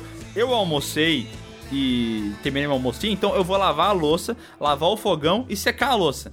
Por que, que eu vou fazer tudo isso aí? Porque é melhor que eu tenha essa organização do tempo, entendeu? Essa rotina. Ah, eu tenho pavor de pia cheia de louça, cara. Nossa, eu odeio, cara. Eu prefiro sempre comer É, e, e já lavar a louça depois, velho. E, e- e o Léo sabe que isso é verdade, porque tinha uma época que a gente gravava Piuí, e daí almoçava e depois voltava a gravar. Mas eu nunca ia gravar de lavar louça, tá ligado? É, era o nosso tempo de, tipo assim, deixar a comida baixar, era o tempo em que o Miguel tava lavando a louça, limpando o fogão e arrumando as coisas ali, isso é real. E o Léo ficava com a perninha pra frente e pra trás, assim, se balançando, esperando o tempo passar, sabe? Era bom, né, cara? Na verdade era ruim, porque nessa época a gente comia pizza congelada entre uma gravação e outra. Nossa, E é um fala isso. período da minha vida que eu nunca mais quero reviver, cara. Nunca. Que terror. Lembra da borda de catupiry que com o tempo a gente começou a pegar nojo dela? Ah, borda de maisena. Essa mesma. PS1, podcast de lobisomem. Se tem de vampiro e zumbi, por que não tem lobinho mais top do terror? Conheço uns 20 filmes do tipo, mas nem todos são bons. Ah, mas 19. boa, hein? Ele disse que conhece uns 20 filmes do tipo, mas de 19 são ruins, foi o que ele quis dizer, né? É, o único bom é, é lobisomem americano em Londres. Ou em Paris, segundo o Adonias. É. PS2, a tatuagem do Léo é uma incógnita na minha vida. É linda, uma tatuagem bonita demais. É, eu fico feliz que o Miguel já tenha visto isso. É. PS3, desejo todo sucesso pra vocês, muito chima e churras, e bastante pinhão também. Abraço pro Bruno e Sescom, porque são lindos. E vamos ao último e-mail dessa leitura que é Ícaro que não caiu. Bom turno a todos. Me chamo Ícaro, moro em Paraíba. Paraipaba? Nossa, trava-língua no nome da cidade, hein? Paraipaba, Ceará. Tenho 26 anos e sou professor de matemática. Doido é você. Ele achou que nós ia chamar ele de doido por ser professor. Eu jamais falaria isso de uma profissão tão linda, cara. Ah, uma profissão tão linda e pá, de matemática, velho. Cara doido, O né? cara é louco. Não lembro desde quando comecei a acompanhar o canal. De repente, via todas as quintas e escutava os podcasts. Ah, ele, ele só vê vídeo na quinta, entendeu? Se a gente posta terça ou quarta, ele não vê. É, ele não curte vídeo extra. Houve um questionamento feito ao Miguel sobre como era morar com os pais depois de velho, e achei as respostas muito rasas e vazias da perspectiva apurada de estar fora de casa pra valer tomando num carretel. Devido a diversos fatores, com 16 anos comecei a morar sozinho em Fortaleza, capital do Ceará. Muito obrigado. Em alguns momentos morei com a minha irmã, mas mesmo assim éramos muito ocupados e quase não nos víamos, mesmo que eu pudesse contar sempre com a minha irmã. Foram anos legais, morar só é muito bom em diversos pontos, mas meu amigo, como é ruim fazer e comprar comida. Ainda mais quando você é universitário e ganha só uma bolsa de 400 reais. Sim, meus pais pagavam aluguel pra mim no começo e ajudavam, mas com o tempo fui arrumando mais horas em escolas e trabalhando mais até o ponto em que estava formado e trabalhando em escolas. Totalmente emancipado de meus pais. Claro que ainda os visitava com frequência. Paraí. Cacete, esse nome dessa cidade é foda. Paraipaba é a quase 100 km de distância de Fortaleza, mas era uma vida corrida e chata. Muitos meses passei com aperto. Houve meses que minhas horas simplesmente foram cortadas, sem falar vários outros problemas que existiam e um vazio horrível de morar só. E sou jovem cristão que não curte muito ir à igreja, ou seja, nem era de putaria, nem de culto, nem de outras coisas. Peraí, um jovem cristão que não pode fazer nada. Eu adorei esse lance. Era um jovem cristão que não curte muito a igreja. Então ele tá no meio do caminho, porque ele não gosta da putaria, mas ele também não gosta de ir pra igreja, entendeu? Não, pior é, por, ele ser cristão, ele não pode ir pra putaria, entendeu? Só que ele não gosta da igreja, então ele também não pode ir pra lá, então ele não vai pra lugar nenhum, entendeu? Ele fica no limbo. Droga! Meu lance foi arrumar treinos e mais treinos ao ponto de treinar todos os dias de 18 às 23. Karatê, Muay Thai, musculação e jiu-jitsu em seguida um do outro. Cara, o cara virou Batman. Caraca, o louco treinava das 6 da tarde às 11 da noite, velho. Todo dia, meu Deus. Cara, esse... cara, peraí. Esse cara tinha que comer muito pra ele não desmaiar, né, velho? Nossa, não sei como que ele treinava das, das 6 às 11, velho. Ele deve estar exagerando um pouco. Acho que era um treino, acho que era um treino bem leve. É que ele não colocou que entre as séries tinha, sei lá, meia hora de videogame, né? Que ele não botou junto. e ele falou que ele fazia isso pra não entrar em depressão, cara. Olha só. E é verdade isso aí, tá? Pra quem não, não curte fazer musculação, ou exercício físico, ou treino, tem que fazer, cara. É uma parada que faz bem pro cara. Ah, tem gente que consegue ficar em casa e, sei lá, se distrair com um livro, se distrair dando uma caminhada na quadra, ouvindo uma coisa, com filmes. Mas acho que todo mundo precisa de alguma coisa pra não ficar sem fazer nada, né? Porque acho que tu ficar completamente parado é meio caminho pra dar merda na tua cabeça uma hora dessa. Ficar maluco, né? Aí veio a pandemia e mudou tudo. Escolas passaram a ser remotas, a vida mudou e eu decidi ir para a casa de meus pais. Tinha internet lá e achei que ia ser no máximo um mês, uma folga, relaxar um pouco. Sabemos os horrores da pandemia, mas vocês não sabem como foi maravilhoso pra mim, sem aluno enchendo o saco presencialmente, sem aulas com zoada de menino, teve teve todos os outros pontos de aluno enchendo o saco no WhatsApp toda hora. Mas, meu amigo, isso nem se compara com a sala de aula. Tem muita coisa ruim de morar com outras pessoas e várias encheções de saco, mas como todo mundo sabe, mãe é mãe. Roupa lavada, almoço na hora, pessoas para dividir a obrigação de lavar a louça e contato humano. Enquanto muitos diziam, ai, antes da pandemia eu era feliz e não sabia. Eu tenho plena consciência que minha vida pré-pandemia era infeliz. Interior é calmo demais, meu amigo. Mudando de pau pra cacete, sou a favor do podcast de trilhas sonoras também. John Williams is the best. Olha só, é difícil achar alguém que prefere a vida pós-pandemia do que pré-pandemia, né? Mas se bem que não faz muito sentido, ele, é que ele só mudou a vida dele por causa da pandemia, né? Mas ele poderia ter feito tudo que ele fez sem pandemia. Não, porque ele não ia conseguir dar aula, né? Ele ia perder o emprego dele se ele saísse da casa e fosse se mudar lá pros pais dele. Ah, mas eu digo de ele poder voltar pra família dele, ver eles, passar um tempo lá junto e tal. Ele poderia ter feito isso, sei lá, numas férias de, de verão e tal. Porque, tipo, cara, vamos ser sinceros, né? Ele não vai conseguir ser professor desse jeito o resto da vida, entendeu? Eventualmente, ou ele vai é, começar a dar aulas em faculdade, em escola, mas vai ser presencial as coisas, né? É, acredito que vai ser mesmo. Eu acho. Apesar de muita coisa não precisar ser, né? Mas enfim. Então é isso, pessoal. Se você quer ter seu e-mail lido aqui no PeeWeeCast, manda aí um e-mailzinho esperto para podcast@canalpiuí.com.br. Coloca no assunto ali o- do que, que você vai falar, preferencialmente sobre o podcast anterior, tá? Como vocês viram, foi o que a gente leu hoje aqui. E não esquece de botar seu nome, sua idade e a cidade de onde você tá falando. E pelo amor de Deus, revisa o e-mail. Lê ele, escreve, lê e daí envia. Se tiver erro, pode apagar, tá? Não paga nada mais por isso. É de graça. Beijo. Tchau!